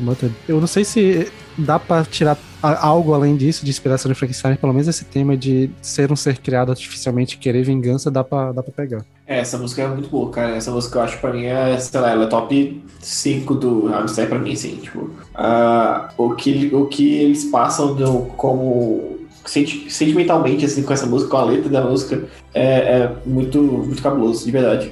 E eu nem sabia que tinha essa, essa ligação com o Frankenstein, mas depois você para pra pensar realmente que esse negócio de o, o, o, ódio pelo seu criador, criador e tal, assim, é, faz sentido pra caralho. Eu também não sabia que tinha a ver até eu realmente ler a pauta e pesquisar sobre isso, mas achei incrível, porque realmente faz todo sentido. E é uma música até mais emotiva, né? Pelo jeito que o, o tio canta, né? Tipo, um, um pouco mais lenta, a maior parte dela. Então, tipo, dá pra. Apesar de a gente não entender alemão, dá pra, dá pra pegar esse sentimentalismo que tem de, de revolta, assim, você não vai é. Sim. E o riff, o riff principal dela é, é, muito triste, cara. Muito, muito pesado, né? Sim, a capa do álbum também, né? É um feto morto. É. Tem toda essa, essa questão aí. Achei muito bom. Apesar de que Frankenstein é uma obra, uma obra de ficção científica, eu sempre fico triste, assim, quando eu paro pra pensar, porque, meu Deus, é muito triste, gente. Como assim? Eu acho que a trajetória do monstro, né, é uma trajetória, assim, difícil. E eu fico, para, para assim, pra pensar que se por um acaso acontecesse nos dias atuais, não seria diferente dessa época, né? As pessoas rejeitando, as pessoas ignorando, e ele realmente acabando, acaba por né, se rebelar contra não somente o seu criador, mas contra a sociedade de modo geral. Existe, assim, até me dando uma viajada aqui no papo, mas existe um debate quanto a isso quando a gente fala sobre a, é, inteligência artificial, que pode ser considerado a, a, criações artificiais e tal, e que as pessoas não, não consideram uma vida, não consideram um ser de verdade e tal. Só é, eu acho que dá sim pra fazer essa relação. É, não, é que agora você falou da rejeição, né? Que eu esqueci de falar que a rejeição do. A rejeição que as pessoas têm à criatura é por causa da aparência dele. E elas Sim. não tentam conhecer ele, é só pela aparência grotesca dele. Ele é rejeitado, ele é perseguido. E porque ele é uma criatura boa inicialmente, ele tenta fazer o bem, ele tenta se aproximar das pessoas. E mas a aparência dele faz com que as pessoas o rejeitem. Então, né, essa eterna. E ainda questão. tem muita questão religiosa, né? De ah, é o demônio, não sei o quê. Sim, eu não lembro sim. se no livro, pelo menos eu acho que não, nesse trecho não tem no livro, mas na adaptação que teve no filme de 1900 e tanto, não vou lembrar agora o ano, tem uma cena que me marcou bastante, que é uma cena em que o, o monstro tá atrás do Frankenstein e aí ele chega num casebre lá e tem uma menininha brincando. E essa menininha é a primeira pessoa assim que não rejeita ele, talvez pela inocência, né, pela pureza de ser uma criança. E aí ela vai brincar com ele, só que ela tá brincando de jogar as flores na água. Então ela vai, joga flor na água e dá flor pro monstro, e o monstro vai lá e joga flor na água também. Só que ele quer ir além, porque na cabeça dele foi divertido, ok, mas ele quer tentar fazer algo diferente. Então ele pega a menina e joga na água. E ele acha que isso seria divertido, assim, pela. Talvez pela concepção realmente diferente que ele tem. E a menina acaba falecendo, e aí todo mundo, nossa, tá assim e tal, e vão lá e enfim, o final do filme é bem triste, né? Ele morre.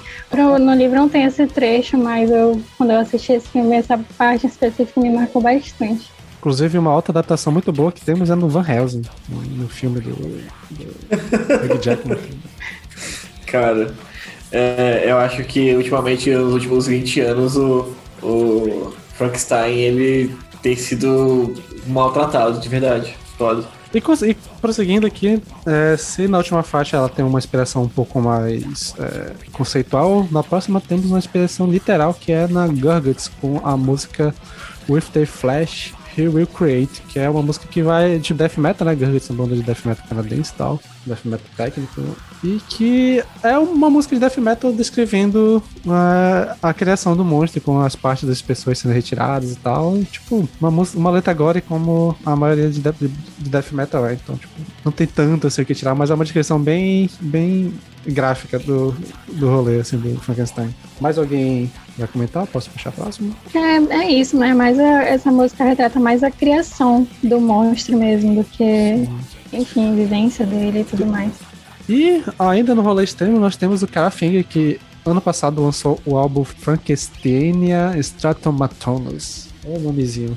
E essa faixa aqui não é, é até engraçada porque ela, apesar do nome, ela não é inspirada no livro, mas é inspirada num, numa história de um cara que meio que tentou recriar o conto na vida real, se eu não me engano, algo assim. Eu não sei dizer se é realmente uma história real ou se é um conto de alguém que tentou fazer isso, mas tem esse, esse rolê de um. E a letra ela é bem também nessa coisa de querer ser Deus, né? Ela foca muito nessa parte do, do, do doutor maluco, do médico maluco assim e tal, fazendo experiências e querendo ser Deus e, e, e querendo ter esse poder de dar vida. Que até acho interessante. Apesar desse álbum do Kaf, eu não sou tão fã, assim, até, até a gente falou dele ano passado e tal, que ele me deu uma decepçãozinha, mas pelo menos a- essa faixa e as três, assim, que estão ali perto, no início do álbum eu gosto, mas é, é isso, ela não me marcou tanto. Bom, eu, pelo. Já pra ser diferente eu gostei bastante desse álbum. Não só pelo conceito, né? Porque inicialmente eu realmente achei que fosse ser inspirado em Frankenstein, não em um cara maluco que deu uma de Frankenstein. Mas eu gostei bastante do álbum. Achei muito bom. É, eu acho que eu tenho que ouvir mais vezes. Eu tava esperando uma parada, porque eu tava meio afastado do Karaf desde o, sei lá, do, do álbum 2012. Aí eu não acompanhei essa mudança que eles tiveram de sonoridade, então quando eu fui ouvir esse, eu não, é, não, não- não me pegou tanto. Tanto que as acho músicas, que talvez seja por isso. Mas que as eu acho músicas que que eu- tu vai curtir sim, se tu for ouvindo. tanto que as músicas que eu mais gostei foram as músicas que eram no mesmo rolê parecido com as músicas do antigamente. Tá? E seguindo aqui, uma música que eu nem sabia que existia, que é a música do Megadeth, My Creation, que é do Rust in Peace. Olha só que doido. Exatamente, My Creation do Rest in Peace.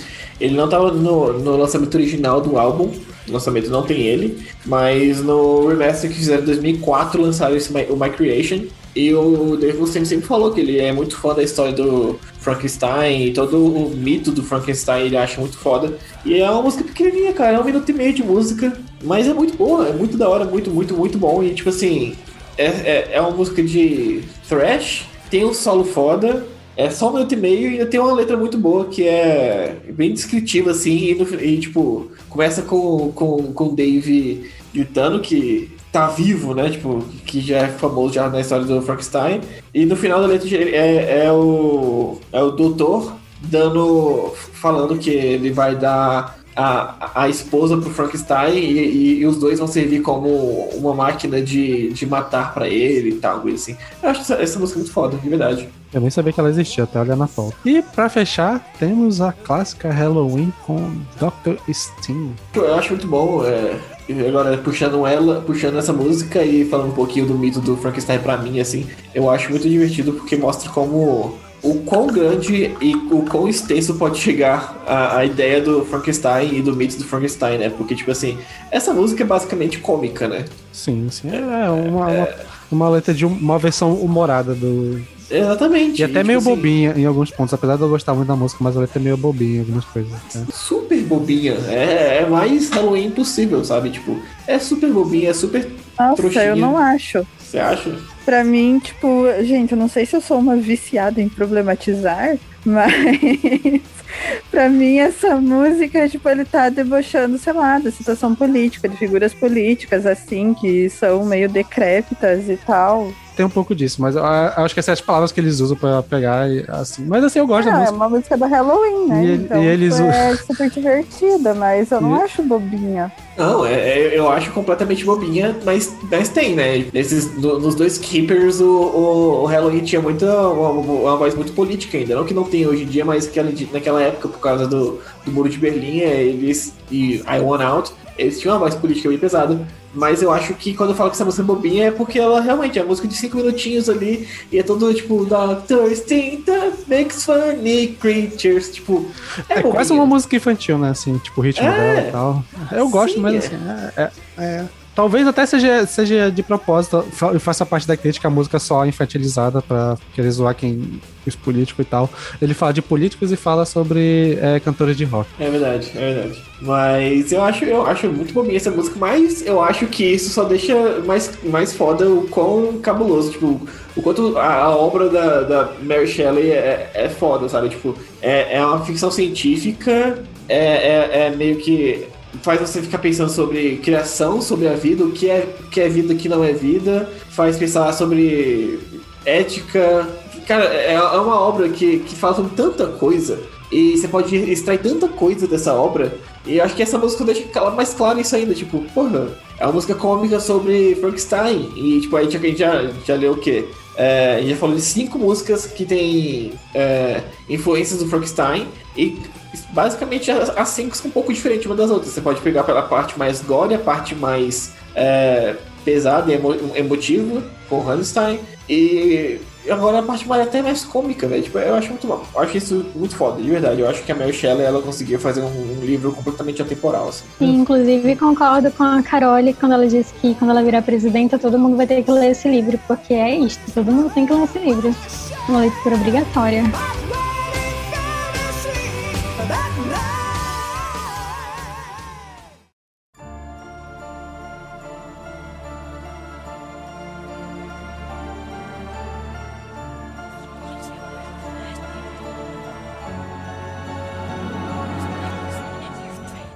Beleza, o próximo autor que temos aqui é o talvez um dos mais importantes autores pro, que mais inspiraram bandas de metal, do Edgar Allan Poe. Bom, é, esse é um dos que eu estava mais ansiosa para falar. O Edgar Allan Poe é um dos meus escritores favoritos da vida. Eu acho que ele, infelizmente, não teve o reconhecimento que ele mereceu enquanto vivo. Toda vez que eu paro pra pensar nisso, eu entro numa bad, assim, profunda, porque é triste, mas... Resumindo, ele foi um escritor nascido ali em 1809, ele faleceu em 1849, com 40 anos apenas. Ele teve uma vida extremamente complicada. Os pais dele eram atores de teatro, ganhavam super pouco. Ele tinha mais dois irmãos. O pai abandonou, a mãe teve que criá-los sozinha, acabou adoecendo, faleceu. Os três foram separados, mandados para o orfanato. E o Edgar ainda assim conseguiu é, entrar na faculdade, né? Ele foi adotado. E ele conseguiu entrar numa universidade de letras, onde ele, infelizmente, é, acabou ganhando muitos inimigos, porque o Poe era aquele tipo de pessoa que ele não tinha papá na língua. Então ele falava o que ele queria, quando ele queria, e então acabou que boa parte de ele não ter o reconhecimento que ele realmente mere mereceu, né? Não foi porque ele se envolveu aí com as pessoas erradas. Então é bem triste assim a história dele, mas eu acho que ainda assim ele foi um escritor incrível. Eu acho que eu não, não tenho muito assim o que falar, mas ele inspirou tanto vários filmes, obras, o próprio Sherlock, né? É, veio de uma inspiração de um detetive que ele criou, então ele revolucionou a literatura, eu posso dizer isso assim com certeza. Falo com tranquilidade. Fala com que- tranquilidade. E o primeiro conto que a gente pode puxar aqui dele é o Ligeia. Ligeia. Ligeia é um conto publicado pela primeira vez em 1843. Segue o narrador falando um pouco sobre sua esposa, Ligeia, uma mulher de olhos e cabelos negros que se move como a sombra, uma beleza surreal, que é muito inteligente, mas ele percebe que ele não conhece muito sobre sua vida, sobre seu passado, não lembra onde a conheceu, e Lady Ligeia acaba, depois de um tempo, adoecendo e falece. O narrador se muda para Inglaterra, onde ele conhece Lady Rowena, eles se casam, mas no segundo mês de casamento ela também adoece, falece e ele fica junto ao corpo e depois, sob efeito de ópio, ele diz que ele vê Ligeia saindo do corpo de Rowena. E a música que temos aqui é do Annihilator, da, do álbum de estreia deles, né? O Alice in Hell. E a letra dela bem descreve esse, essa coisa do. Principalmente do ressuscitado. Da morte, né? Dela. Da morte do, do ressurreição, possuir a, a, a corpo da, da nova mulher e tal. É mó doida. Tipo, eu acho a letra até um pouco simples, assim. Tipo, ela é bem direta ao ponto e tal. Não tem tanta margem pra interpretação. Acho que ela é bem direta com o que o conto tá dizendo. Então, assim, música top e tal. Álbum muito famoso, apesar de eu não ser tão fã, assim, de Annihilator. Mas assim, a- a- acho que não tem muito, assim, do que tirar da letra. Porque a- acho que entendendo o conto já dá pra pegar o que a letra fala. Ah, é uma música bem direta, né? É que nem você disse, a letra é direta e a música também é bem direta. Eu acho que é basicamente é bem parecido com o álbum inteiro, assim, tipo, esse primeiro álbum do, do Annihilator, ele é bem. É um thrash metal bem focado no, no, no baixo, por mais maluco que seja. O baixo ele, ele tá sempre bem presente, as- os solos são bem fodas, porque o Jeff Waters é um puta guitarrista foda. E o vocal, ele é incrível. Então, assim, é uma música bem legal, é uma música bem da hora. É, e eu, eu recomendo ouvir o álbum inteiro, porque esse álbum é um puta álbum de trash. Eu não conheço o álbum inteiro, mas eu ouvi essa faixa e eu gostei bastante. E não tem muito o que comentar sobre a letra, porque é tu falou mesmo. Eu acho que conhecendo o conto, tu já interpreta. Ele é bem inspirado, né? Não é só o, título, é, não é só o conceito, assim. Ele é bem inspirado mesmo no, no conto. Achei isso legal. E prosseguindo aqui, o próximo conto nós temos o Assassinato da Rua Mord, que é um conto muito curioso, que é o desse detetive, foi comentado agora há pouco, que é o Dumping. E que basicamente a história, resumidamente, é o- rola um assassinato, a mãe e uma filha são mortas. É, o, esse detetive ele começa a investigar os vizinhos e tal em volta para tentar achar o que aconteceu. É, tem toda uma trama de investigação e no final a gente descobre que, na verdade, quem matou as duas foi um orangotango. que- Alerta de spoiler. Exatamente. Um orangotango que escapou de um, de um capitão de navio e matou as duas. Exatamente isso. Parece meio estranho, mas eu imagino que durante o, o conto deva, deva ser imbecil o suficiente para não parecer engraçado como é a descrição. Eu gosto muito desse conto, não só pelo plot twist, mas também pelo Dupin, né? Que é um, uma figura aí do Poe que infelizmente não apareceu em muitos contos. Se eu não tô enganada, ele apareceu só em, em três contos dele, mas já foi o suficiente para fazer um marco aí na literatura, né? Que a Agatha Christie, Sherlock Holmes e tudo mais, uma galera aí que escreve sobre investigação, né? Quem começou com tudo isso aí foi o Poe. Inclusive no filme, né, que é o Corvo, que é um. Eu não sei se vocês assistiram, mas é um filme que tem uma série de é, acontecimentos, né, assassinatos, crimes e tudo mais que estão acontecendo aí. Aí cada um deles é inspirado um pouquinho no, em algum conto do Poe, e as pessoas desconfiam que é ele que está envolvido por trás disso, sendo que na realidade não é. Não tem muito a ver com a, com a vida do Poe, assim, mas tem a ver com os contos dele. Tem uma hora lá que aparece esse conto aqui no- na parte do assassinato lá da, da mãe da filha e tudo mais. Acho muito legal. Só queria falar isso mesmo. E de faixas, nós temos a faixa do Iron Maiden do segundo álbum Killers, é Murders in the Rue Morgue, que vai falar sobre essa história, só que não fala do macaco. Então, eu, eu- eu não gostei. Cara, eu gosto dessa música. É, Eu, gosto, bastante dessa música. Eu acho esse segundo álbum do Iron Maiden, esse, o primeiro e o segundo muito bons, assim, cara, é bom pra caramba, e essa música é mó legal. E a letra, novamente, é uma letra que faz muita referência, né, ao conto, então, tipo, dá pra sacar Sim. de primeira, apesar de eles ocultarem o orangotango, mas ainda assim é mó legal. eu gosto bastante desse álbum também. Eu acho ele muito foda. Os dois primeiros álbuns eu acho. Quer dizer, na verdade eu acho o Iron Maiden tem uma, discografia bem impecável, assim, na verdade. Mas. não é, vamos infelizmente- exagerar também, né, vamos exagerar. Não, eu, eu, eu- eu acho, eu acho uma, uma discografia bem impecável, mas eu acho bem enjoativa. Então, assim, eu acho que tem muita coisa enjoativa, mas eu acho que esses dois primeiros álbuns não são enjoativos. Tipo assim, eles são muito bons, tão bom quanto outras coisas que, o- que o Iron Maiden faz, mas eu, não acho que seja enjoativo. E eu acho essa música muito boa, cara. Eu acho que o, o refrão dela é totalmente poldiano, assim, sabe? Tipo, é uma levada tão da hora que ele consegue trazer pra música. É, é, é muito da hora, de verdade. Eu gosto bastante dessa música. Eu gosto bastante desse álbum. E o próximo conto que temos aqui do Paul é o Poço e o Pêndulo. O Poço e o Pêndulo foi publicado pela primeira vez em 1842. Conta a história de um cara que foi preso pela Inquisição Espanhola, foi jogado em um calabouço e, como maneira de conseguir escapar, ele tenta estudar um pouco sobre né, aquele local ali. Vai andando e ele percebe que há um poço em seu centro. No entanto, cansado, ele acaba dormindo. Quando ele acorda, ele está preso e ele percebe que há um pêndulo amarrado em cima dele e que está se movimentando cada vez mais rápido e que está chegando cada vez mais próximo. Porém, ele consegue escapar e ele percebe que ele está sendo vigiado pelos seus inquisidores. As paredes, então, que são feitas de metal, começam a ficar cada vez mais aquecidas e cada vez mais próxima uma da outra, forçando o narrador a chegar no centro do local que é justamente onde está o poço. Então, quando ele está próximo a se jogar, ele ouve vozes vindas de fora. O exército francês chegou, então ele é salvo e a Inquisição acaba. É muito interessante ressaltar que nesse conto, no original em inglês, o Poe usa uma métrica em que você consegue, entre aspas, ouvir o barulho do pêndulo se movimentando. O que eu particularmente acho incrível e que infelizmente na tradução isso se perde um pouco. E de músicas inspiradas, nós podemos trazer primeiramente aqui a música do Nightwish, que tem o um título quase. É, quase parecido, igual.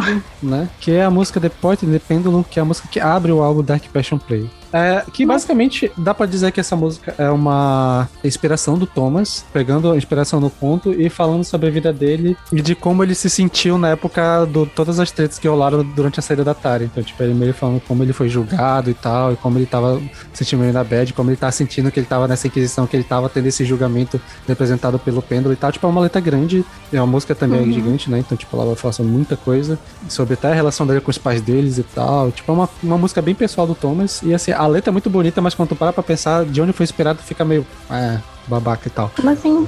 Ah, porque, é, tipo, ele meio que dá a entender que ele foi injustiçado por, por ter é, no rolê com a Atari, que ele era o. Ah, entendi, entendi, entendi. Sim, sim. Otário, né, cara? Pois é. E a música é muito foda, cara. Eu diria, inclusive, que é uma música favorita do Nightwish, porque a música é realmente muito foda, a letra é muito bem construída. Mas. A, Essa a, música foi minha música favorita do Nightwish por muito tempo e eu sempre é, prestava atenção assim na letra e tudo mais, só que eu nunca tinha parado pra fazer essa associação desse rolê da Atari, mano. Pois é, eu também não. Fui ver agora, agora, pesquisando por episódio, é foda. E, mas tem muito essa coisa dele, dele se considerar o poeta que tá sendo julgado e tal. Tipo, é, é muito doido. Assim, a letra é muito boa. Se, tirando a motivação babaca, a letra é muito boa. Mas acontece. Eu acho ela muito mais mais interessante do que a letra de Bye Bye Bye Beautiful, que, que aquela é uma letra babaca. Essa daí é a pior que tem, né? A única coisa que eu não gosto assim, nessa letra é tipo a ênfase que ele dá em questão de estupro, estupro, estupro. Eu fico, meu Deus, eu não precisava disso, cara. É, foda, foda. Isso é meio desconfortável de ouvir. Pois é. é. ela, ela é complicada, apesar de eu gostar muito. Então, eu gosto desse álbum, eu tenho uma relação afetiva com esse álbum, mas eu fui tentar ouvir ele de novo recentemente e não rolou. É um álbum que não envelheceu bem para mim. então eu não vou comentar nada.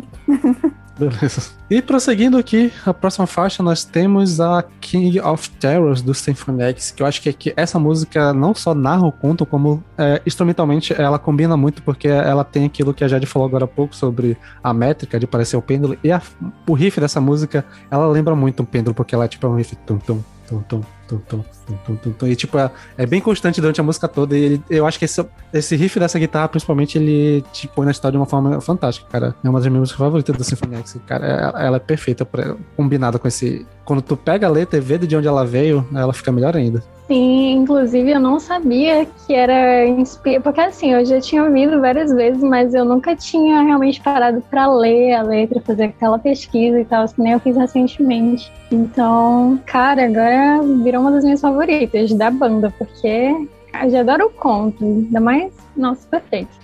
Inclusive, eu acho que até que ela tem um proto-gente, assim, no ritmo dela, né? Tipo... É, tem o Odd Time Signature, que é bem normal de, dos, dos progueiros, né? E depois o gente pegou só pra ele, só. Sim, pois é. Mas eu, eu adoro, cara. E outra música que o Rusty Allen destrói no vocal, mano. Como diria o nosso amigo Pirata, é um cavalo, né, cantando. E prosseguindo, nós temos o conto mais famoso, O Corvo. O Corvo é com certeza o poema mais famoso do Poe até os dias atuais. Foi publicado pela primeira vez em 1845 e é um poema que conta a história de um cara que estava ali na solidão da sua casa, lamentando a morte da sua amada, e estudando sobre livros antigos e tudo mais, e que escuta um barulho vindo da sua porta até que ele abre, não vê nada, percebe que o barulho vem da janela. Quando ele abre, entra um corvo, então ele começa a dialogar com esse corvo, porém tudo que esse corvo responde é nunca mais. Foi a única obra do Poe que realmente fez sucesso enquanto vivo e que isso causou muita indignação àqueles que não gostavam dele e posteriormente ele teve que lançar uma, um ensaio chamado A Filosofia da Composição, que é até os dias atuais um dos livros mais importantes na área de letras para aqueles que querem estudar um pouco sobre como funciona é, os bastidores de uma obra literária. E ele inicialmente teve que publicar isso como forma de realmente mostrar como o corvo foi feito, né, já que muitas pessoas não acreditavam que era ele quem havia escrito o poema. É, só complementando o que a Jade disse, né, do Filosofia da Composição, ele foi um livro tão importante sobre o fazer poético que ele influenciou toda a poesia a partir daí é, é uma referência para se estudar poesia até hoje, porque o Poe ele não influenciou só no, na temática, no, né, mas influenciou no estilo mesmo e na forma com a filosofia da composição. E puxando das faixas, nós podemos começar com o Darkmoor, que temos essa frase Nevermore como título da faixa.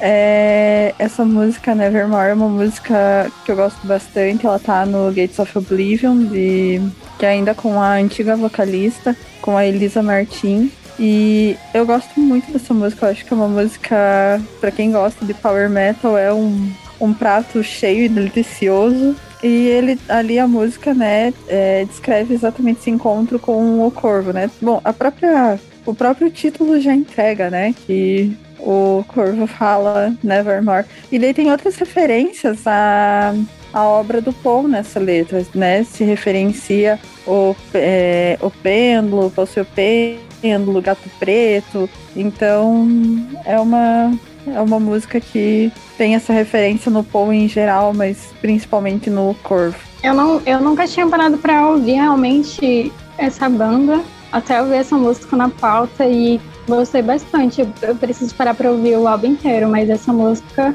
não só, né, porque Paul e tal, mas eu realmente gostei muito dessa música.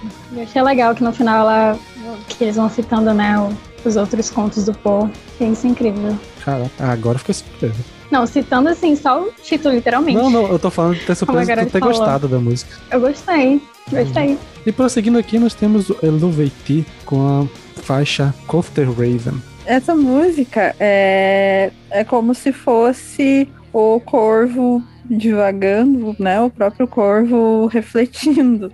E eu gosto muito dessa música. Nesse álbum todo é bem bom. É do Everything Remains as It Never Was. E é uma música bem interessante. Eu acho interessante essa visão né, do corvo é, refletindo sobre ele mesmo, refletindo sobre o papel que ele tem Sim, quando eu fui ler a, a, letra dessa música, eu achei isso bem interessante, porque a gente nunca tem uma música assim que seja pelo ponto de vista do corvo, né? Então eu achei isso bem legal.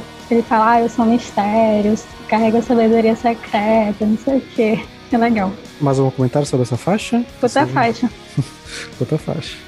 E também, baseado em um corvo, nós temos a música The Raven, do Roaching Christ. É, Roaching Christ, uma banda bem interessante. E é mais uma letra também, né? Falando do corvo com essa referência. E que ela é bem descritiva da cena do corvo, né? E tanto que tem, né, a referência ao Nevermore e tal. Sim, sim. Sim, eu gosto que ele começa bem do começo do conto mesmo, né? Ele começa narrando, ele na verdade ele começa citando o trecho do livro em que é a parte que ele escuta o barulho na, na porta, ele levanta para ir para ir olhar e na verdade não tem nada. Eu acho, cara, essa música é fantástica, esse álbum é perfeito. Cara, esse riff dessa música é, caralho, é riff de balançar a cabeça. Fica na cabeça, fica na cabeça para sempre. É doido, é doido demais. E assim, a letra não tem muito mais o que falar, né? Realmente ela é bem descritível, assim, é muito boa, acho que vale a pena checar e tal. Acho que ela é muito boa de cantar, principalmente o Nevermore e tal, acho uma da hora. Mas acho que é isso, né? Tipo, ela é bem literal, então não tem muito o que tirar. Mas musicaço, vale muito a pena ver Hot Crash. Inclusive, se pá, uma banda, como tem muita gente que gosta no podcast, daria um episódio, hein? Vocês acham? Fora que tem algo pra Por mim né? já é. Mas... Por mim já eu é. Eu acho que tem que acontecer, já devia ter acontecido. Cara, é a banda que o Peralta e a Carole gostam, né? Então, então que os power metaleiros do podcast gostam, então. É a banda que une todas as tribos. Uh, não é metal, mas tem a, a icônica é, Burn do The Cure, que, né, banda gótica, mas ainda assim é uma letra que é uma evidente referência ao conto. Essa música foi trilha sonora pro filme O Corvo, que já contou outra história, mas ainda assim a letra da música remete muito ao, ao poema, tem uma letra muito muito intensa e é uma música muito bacana. Ela, ela tem uma atitude muito imersiva, né? Ela tem essa ambientação mais gótica e ela combina bastante com o tema e ela é muito, muito boa. The Cure é uma banda muito foda. É isso aí. Fica aqui a recomendação. Não só de metal viverá o homem. ah, puxando a próxima, nós temos o Tristane com a My Lost in Lenore. E pra fechar é. esse bloco do Paul, nós temos a música A Gothic Romance do Cradle of Filth, que é baseado no conto Annabelle Lee do Paul. Lee foi o último poema escrito pelo Edgar Allan Poe em 1849, que foi publicado apenas após sua morte. Assim como inúmeros poemas e contos do Poe, conta a história de um casal que se apaixona muito cedo e que infelizmente a Annabel Lee acaba falecendo. E o narrador segue com dificuldade para superar esse amor e ele diz que a causa da morte da Annabel Lee é que os anjos do céu e os demônios da terra invejavam esse amor, e que os dois estarão juntos para sempre, pois ninguém pode separar as almas que estão entrelaçadas. Não se sabe exatamente quem é Annabel Lee, mas acredita-se que tenha sido sua própria esposa Virginia, que faleceu bem jovem. E a faixa, a Gothic Romance, é basicamente uma versão, eu diria que gráfica e extrema dessa, dessa história, em que o Danny Fifth vai narrar um cara que é apaixonado por uma, uma mulher que é da, da realeza e tal, ele se apaixona, eles têm uma relação e ela acaba morrendo. E aí dá, dá pra entender da letra que o maluco vai tem um rolê meio de necrofilia no cemitério. Pelo menos eu consegui, eu entendi isso da letra. É tipo, é, é tipo uma versão é, extrema desse, desse conto. Tipo, ele, ele não, não, tanto não consegue esquecer ela que ele meio que vai no cemitério atrás dela. Então, é, é estranho. Mas a música é top. Sim, se tu ignorar esse fato, é top mesmo. É, se der pra ignorar, né? Mas, Mas eu gosto, eu acho que essa é uma das músicas mais conhecidas, né? Sim, acho Do, que. Da banda. Por muito tempo ela deve ter sido a mais famosa. Acho que até a lançarem a Regust in the Fog, ela era, ela era é, a música deles. Eu nem sabia também que tinha a ver com, com esse poema específico do Paul. Pois é, ele tá mais na inspiração do tema do que de literal, mas acho que, se eu não me engano, a primeira frase da música é uma referência direta ao poema e tal, tipo, é uma onda. Pois é, Essa música. Um que ele fala sobre Ligeia, né? Sim. E aqui é o exemplo perfeito daquilo que a gente comentou mais cedo sobre. Tem muita palavra difícil e não dá pra entender porra nenhuma aqui, principalmente quando chega o refrão, que ele começa.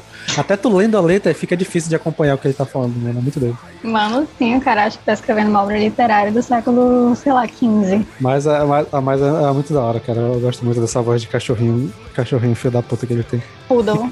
Inclusive Poodle nessa não, música. Mano, tem... daquele cachorro raivoso, pinche. Né? Inclusive tem um. No início da música tem tipo um uivo que é o Ivo que toca no Chaves quando tem Sim. 71. Eu acho muito da hora. Cara, muito bom, muito bom. Ai, mas eu acho esse, eu, eu acho esse título dessa música tão. Ai, meu Deus, Golf Your Mess, tão batido assim. Uhum. Mas é isso, mais uma tão, tão. Ai, não sei. É, a música é top, realmente.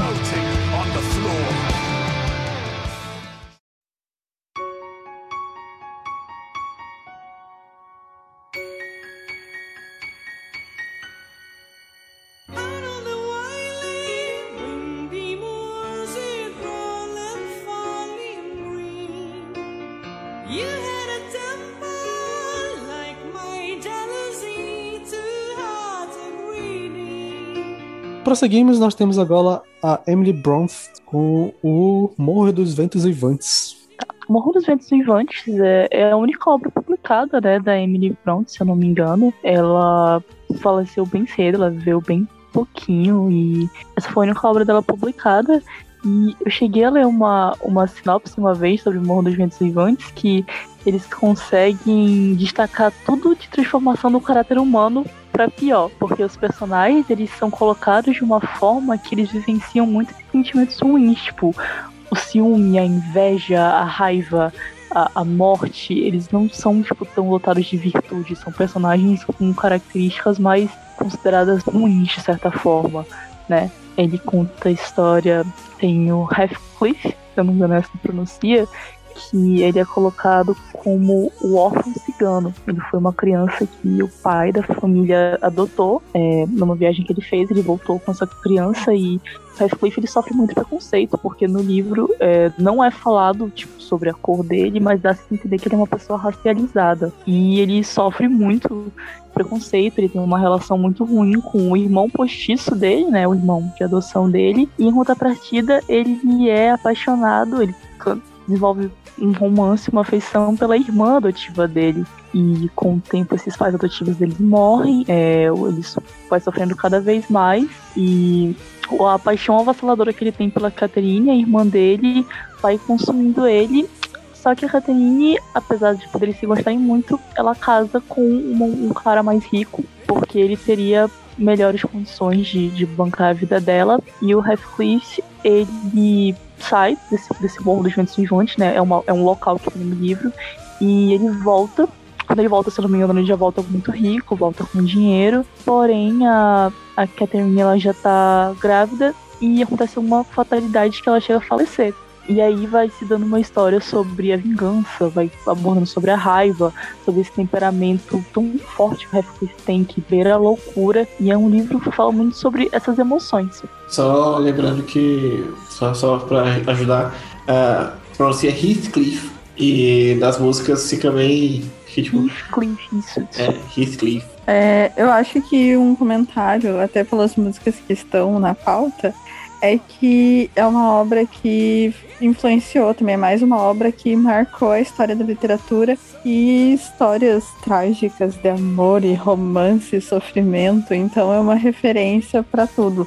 Moldou muita coisa na nessas histórias a partir do Morro dos Ventos Vivantes. E para puxar a primeira música, nós temos, vamos começar com um coverzinho, né? O cover que o Angra fez da música. Cara, essa vai ser difícil, ó. É Wuthering Heights. Wuthering Heights. Wuthering Heights. Da Kate Bush, não, que é o cover que o Angra fez lá no primeiro álbum, no Indescribe. É que essa letra da Kate Bush, ela é considerada a letra que melhor sintetizou a obra, assim, ela é um... Eu pesquisei sobre essa letra e tal, então é assim, ela é realmente considerada, tipo, a letra que mais representa a obra, mais representativa do livro. E o cover do Angra é muito bom. Eu acho que é um caso de cover. Obviamente, para mim, por razões que todo mundo tá cansado de saber, eu prefiro muito mais essa versão do que a, a original, mas é um cover muito bom. Eu, eu não prefiro, eu prefiro o original porque eu acho que é impossível você imaginar essa música sem, a, sem os maneirismos da Kate Bush. E, inclusive, o, o André, ele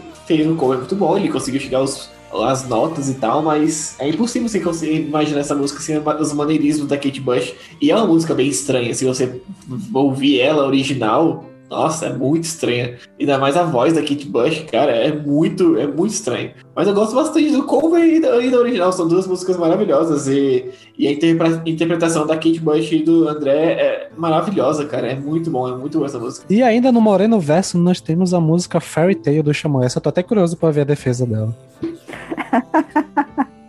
então, é... Eu vou falar o que, o que me levou a colocar a Fairy Tail e já colocando a próxima música também aqui na spoiler da própria, do próprio episódio, que é a Bring Me to Life do Evanescence. Que eu tava procurando playlist sobre o Wuthering Heights e daí eu encontrei uma que é da mina que tem um site chamado Querido Clássico. Ela fez uma playlist com músicas que são inspiradas no, no Morro dos Ventos Vivantes. E daí eu vi Fairy Tail e daí eu fiquei, hum, mas o que tem a ver com isso? E daí eu comecei a pensar, né? E tipo, nossa, faz muito sentido. Não é uma referência direta, talvez não seja baseado, mas para mim é muito inspirado. Ou com o que eu falei, assim, né, do, sobre o Morro dos Ventos Vivantes, de ter sido uma obra tão marcante que ela influenciou é, histórias de amor trágicas que vieram depois. E para mim, Fairy Tail é um desses casos. É, principalmente pela parte do refrão né? O. Ó, oh, querida, eu tô lendo aqui a tradução do Letras Terra para facilitar a vida de todo mundo, principalmente a minha. É, ó, oh, querida, ouça minha alma e cuide do meu choro, porque todo meu choro pode inundar um oceano em meu coração. Gente, isso aqui é o Heathcliff chorando pela Cat, sabe? Eu não tem isso no livro, mas eu super imagino ele é, jogado lá em frente à janela com os ventos uivando e ele falando isso, sabe? Então, para mim é um desses casos. A minha defesa é essa, é, que é uma obra que é inspirada no Morro dos Ventos Vivantes. O André falou em entrevista que ele gostava muito do livro e tal. É, então, para mim, é, é, dialoga nesse sentido. Talvez até com um outro livro que a gente vai falar aqui no episódio mais pra frente, talvez até com Drácula, dê pra gente fazer essa referência do, do Fairy Tale né? Eu acho que é uma música que ela é bem clássica no sentido de se referenciar nesses clássicos da literatura do século XIX. Enfim, o que vocês acham? Concordam? Discordam? Estou louca? Assim, se fizer forçar uma barra, dá pra pegar, ó. Mas não sei. É, eu, tenho que, eu teria que reler a letra com, com esse olhar para verificar se faz sentido e tal. Eu acho que faz sentido, mas é aquele tipo de margem que você, se você botar essa margem para essa música, você bota para várias outras também, sabe? Então, assim, faz sentido. Mas. É, eu, eu acho que é tipo aquele rolê que a gente falou no início do episódio, de que a, a, quando vai falar de inferno, provavelmente vai pegar. Não importa como você vai falar de inferno, provavelmente vai pegar inspiração no Dante. Se for falar sobre Lúcifer e rebelião no céu, traição e tal, vai falar do Paraíso Perdido. Então talvez o nível de influência seja tão grande que quase tudo que vem depois tá sendo assim. Sim, sim. E Bring Me to Life é, é, se encaixa nesse mesmo exemplo, então? Se encaixa nesse mesmo exemplo, mas eu acho que Bring Me to Life é mais. Eu acho que dá para colocar mais como inspirada, mas enfim, fica aí a reflexão. É, as pessoas que estiverem ouvindo o episódio comentem para dizer se estou louca ou se vocês concordam comigo. é, Sleep Brings No Joy to Me. Não tem muita coisa sobre na internet, mas é um poema da Emily Brontë eu não sei exatamente o ano que foi publicado, mas aparece né, na, na, música Inner Sanctum do Celtic Frost logo no, no primeiro trecho. E é isso, a música nem o álbum são inspirados nesse poema, né, mas esse trecho em específico é desse poema. Foi por isso que eu coloquei. E é uma puta música legal, eu gosto. Esse álbum é o único que eu gostei do Celtic Frost. Mas é bonzinho. De nada. Tá vendo? Diz que era ruim, diz que era bom. Tava certo. E agora avançando um pouco na pauta, então nós temos Herman Melville com o livro Mob Dick.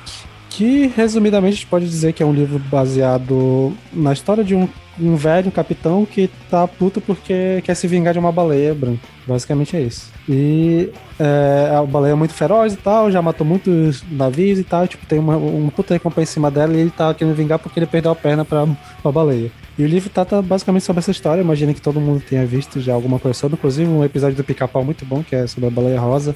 E, e, e, assim, é basicamente sobre isso. E pra, de obras nós temos, é claro, né, não, não tem como não citar, o álbum Leviathan do Mastodon. Que é um álbum conceitual, né? O Leviathan. Uh, tem a música mais famosa do Mastodon, que é a Blood and Thunder, que eu até tava. Quando eu fui ouvir, né? Não conhecia a banda, eu fui ouvir o álbum. Eu descobri que eu já conhecia a Blood and Thunder causa do Need for Speed Monster Wanted, que ela tá lá no trilha sonora.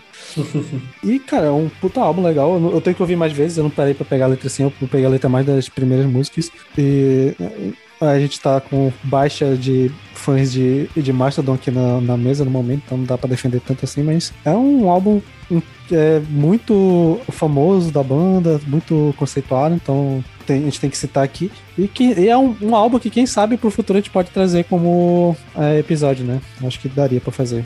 Tranquilamente. E seguindo aqui também, pro próximo autor, nós temos o Charles Baudelaire, que tem, que no caso não é exatamente vivo, mas um poema, que é o poema Ecage de Lune, ou Sorrow of the Moon, ou Tristeza da Lua, depende da tradução, mas é original francês, deve ser Ecage de Lune, que influenciou algumas bandas de metal, como por exemplo o Alcest, né, que a gente já fez um episódio com o álbum Ecage da Lune, e eu acho que principalmente a faixa título. Cara, e que é uma puta música, acho que é uma das minhas favoritas do Alcest, inclusive eu adoro esse álbum. Ah, que é Cálice da parte 1 parte 2, né? É muito doido. E não só nessa, mas se eu não me engano, no EP que o Alcest tem, que é antes de lançar o primeiro álbum, lá tem uma música que eles fazem meio que uma transcrição literal de um poema do Charles Baudelaire. Então eles têm bastante essa relação. Imagino por serem da França, né? Então tem essa coisa de ser no mesmo país e tal. Então acho que é, é, muito da hora. Eu gosto dessa faixa, gosto da, da, E é um poema sobre depressão, né? Tristeza, melancolia. E eu acho que a música, ela não tanto pela. Eu não sei dizer pela letra, porque eu não, nunca peguei pra letra, assim, mas a vibe que a música passa é, é doido. A é gente... uma música que tem muito elemento de black metal, né? Então, assim, não é, não é a coisa que eu, que eu mais curto no Alcest, apesar que eles têm bastante elemento, assim. Mas o vocal do, o vocal do, do Nish tá, passa bastante esse, esse, esse tom de tristeza, assim. E ainda do mesmo álbum do Inner Sanctum, do Celtic Frost, o Into the Pandemonium, tem também a música Stars of the Moon, que é uma música que ela não é conceitual nem nada, ela é apenas inspirada mesmo no poema Tristeza da Lua, do Baudelaire. Mas é outra música brava, eu gosto dessa. Sim, com certeza, acho que é uma das minhas favoritas. Se não a favorita desse álbum, gosto muito. É importante também dizer que Charles Baudelaire foi quem reviveu a obra do Jean Allan Poe, porque após o falecimento do Poe, ele praticamente caiu no esquecimento. E foram os franceses, especificamente Charles Baudelaire, quem reviveu a obra dele, traduzindo aí para o francês, fazendo com que tivesse um reconhecimento na França. E eu digo França porque ainda assim demorou bastante para o Paul ter sucesso no seu país de origem, né, os Estados Unidos. Prosseguindo na pauta, nós temos agora o Robert Chambers com o livro Rei de Amarelo, que é, assim, resumidamente, né, porque é só uma música que vai citar, tipo, é um livro de terror que foi muito inspirador para quase tudo que veio de horror cósmico e horror psicológico que veio ali no depois dele, né, principalmente do Lovecraft. E é um livro que são vários contos e que dá para destacar que principalmente a peça, né, que tem durante o conto que é uma peça que quem lê até o final, a lenda diz que quem lê até o final ficou louco. Então essa é a, é a vibe, assim, do Rei de Amarelo, mas, mas resumidamente, mas são contas diferentes e tal, então tem uma variedade. Mas só para citar aqui, a faixa inspirada que temos é a, a Fine Day to Die, do Battery, que é do clássico lá do Bloodfire Death, que é incrível, que é a música se pá, a mais famosa do Battery, é, e essa música é incrível.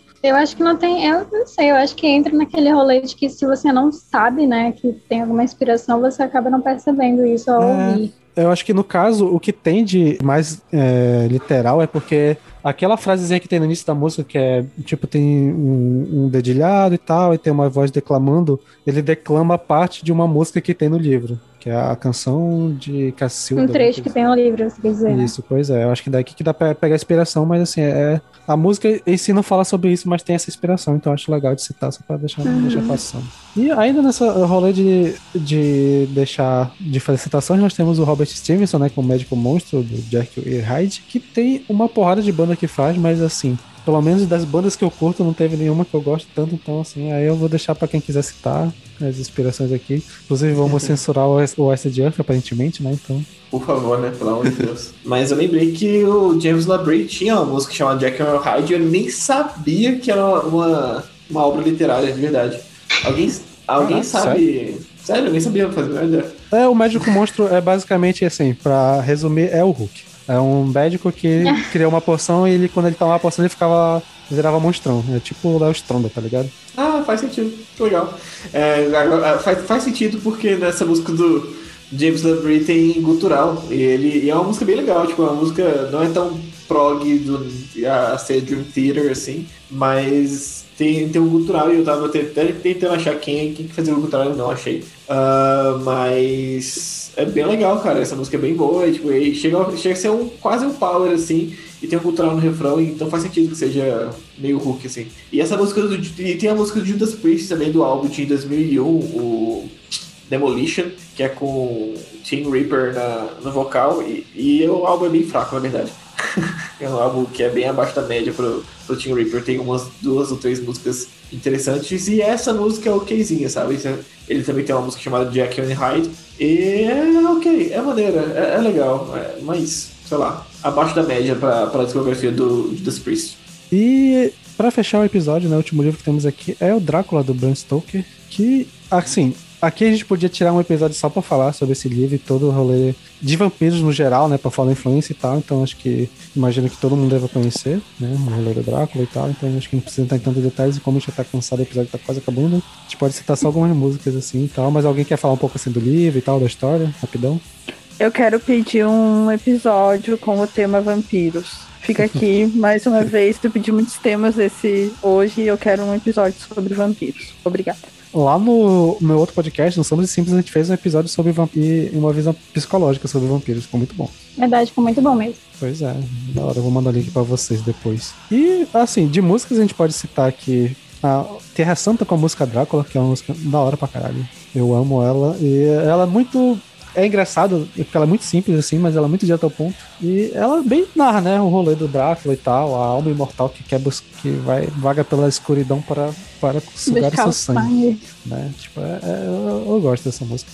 E o refrão bem bem bem Iron Maiden, né, que o Terra Santa tem muita inspiração Iron Maiden e cara, muito bom, eu adoro essa faixa. E também para citar aqui outra assim, rapidão, pra, temos a Sept Flash com a música Order of Dracul, que é do álbum Titan de 2014, se não me engano, que é uma música também que te, pega esse rolê do, do dra, dracônico, né? Que tinha do, do Drácula e tal, de, do Empalador. E, cara, é uma música fantástica. Eu gosto muito dela. Tem um rolê assim meio sinfônico e tal, né? Que o Sept Flash faz. É, apesar da letra não ser tão explícita assim, mas tem essa referência no nome, né? Do Dracul e tal. Então acho que vale aqui a citação só porque eu acho essa música da hora. Então eu preciso botar alguma coisa tradicional, então eu vou escolher essa daqui. É, é isso. E pra fechar, última música aqui, que aqui a referência é mais no nome do que qualquer outra coisa, mas a gente achou legal citar pela curiosidade. Sim. Que é a Transylvania Hunger do Darkthrone. Que aqui, no caso, é, essa música ela fala sobre o Dead, né, basicamente. Porque ele usava, né, uma camisa I Love Transylvania e tal. E é basicamente isso, tipo, não tem tanta. Você vai citar. É, eu achei legal, curiosidade. Mas é porque ele gostava do Drácula e aí usava uma camisa relacionada a Transilvânia e a gente colocou por causa da camisa. E é isso. É, exatamente. Mas e é uma música muito boa, eu gosto desse álbum, apesar de todos os pesares. É um álbum bom. Sim, muito da hora. Como eu disse no episódio, essa música é a definição de black metal pra mim. Quando eu penso em black metal, a música, a música que vem na minha cabeça é Transylvania Hunger. É, é braba. Nossa, sim.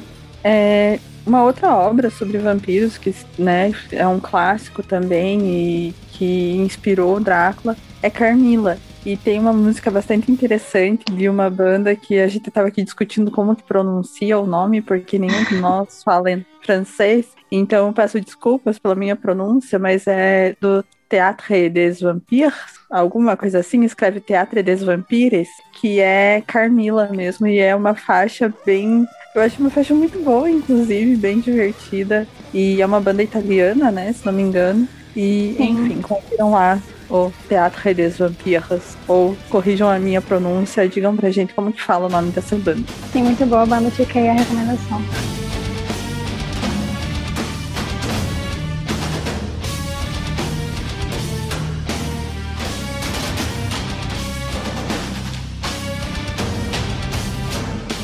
É isso, galera. Ficamos por aqui. Um episódio longuíssimo, mas que ficou um conteúdo top. Você vai sair aqui com conhecimento. Eu, eu me saí me sentindo mais inteligente do que eu tava do que no início da gravação. É, novamente, se a gente deixou passar alguma coisa, manda aí pra gente nos comentários que a gente pode futuramente voltar essa pauta e falar sobre esses autores que a gente não pegou. É, novamente nas re nossas redes sociais, arroba Vinha Podcast, tudo que tem por aí.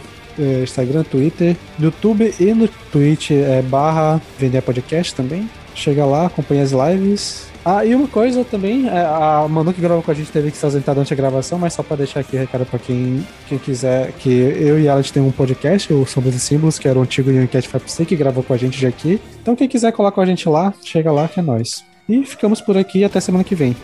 E para encerrar o episódio, fiquem agora com a música Les Litanies de Satan, do álbum Rituals, da banda Holding Christ.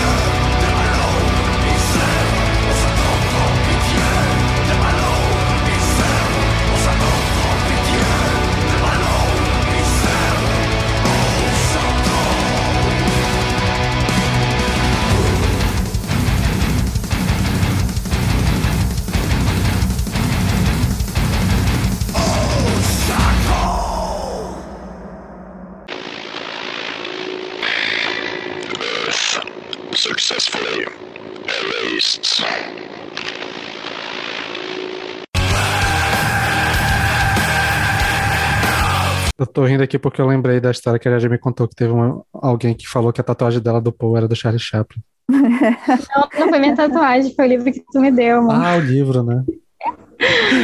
Sim, meu Deus do céu, Isabelle, quando Isabelle ouviu isso aqui, foi você, Isabelle, eu lembro.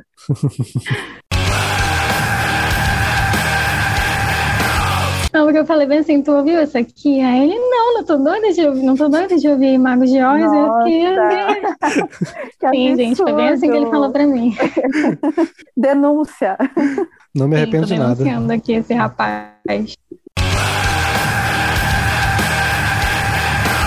Eu, eu vou falar além aqui, ó. Se, se por acaso vocês tiverem a Carolina que ela falou e a Carole no Instagram, não falem de Camelot nem de Angra, sério. Assim, é, eu- eu- eu- é- é tipo assim, é, é uma regra, é uma regra não escrita do, do Twitter. Se você tem as duas no Twitter e você vai falar alguma coisa sobre Camelot e Angra, repensa. Fala assim, não, eu preciso falar de Angra? Não preciso, então pronto. Sabe?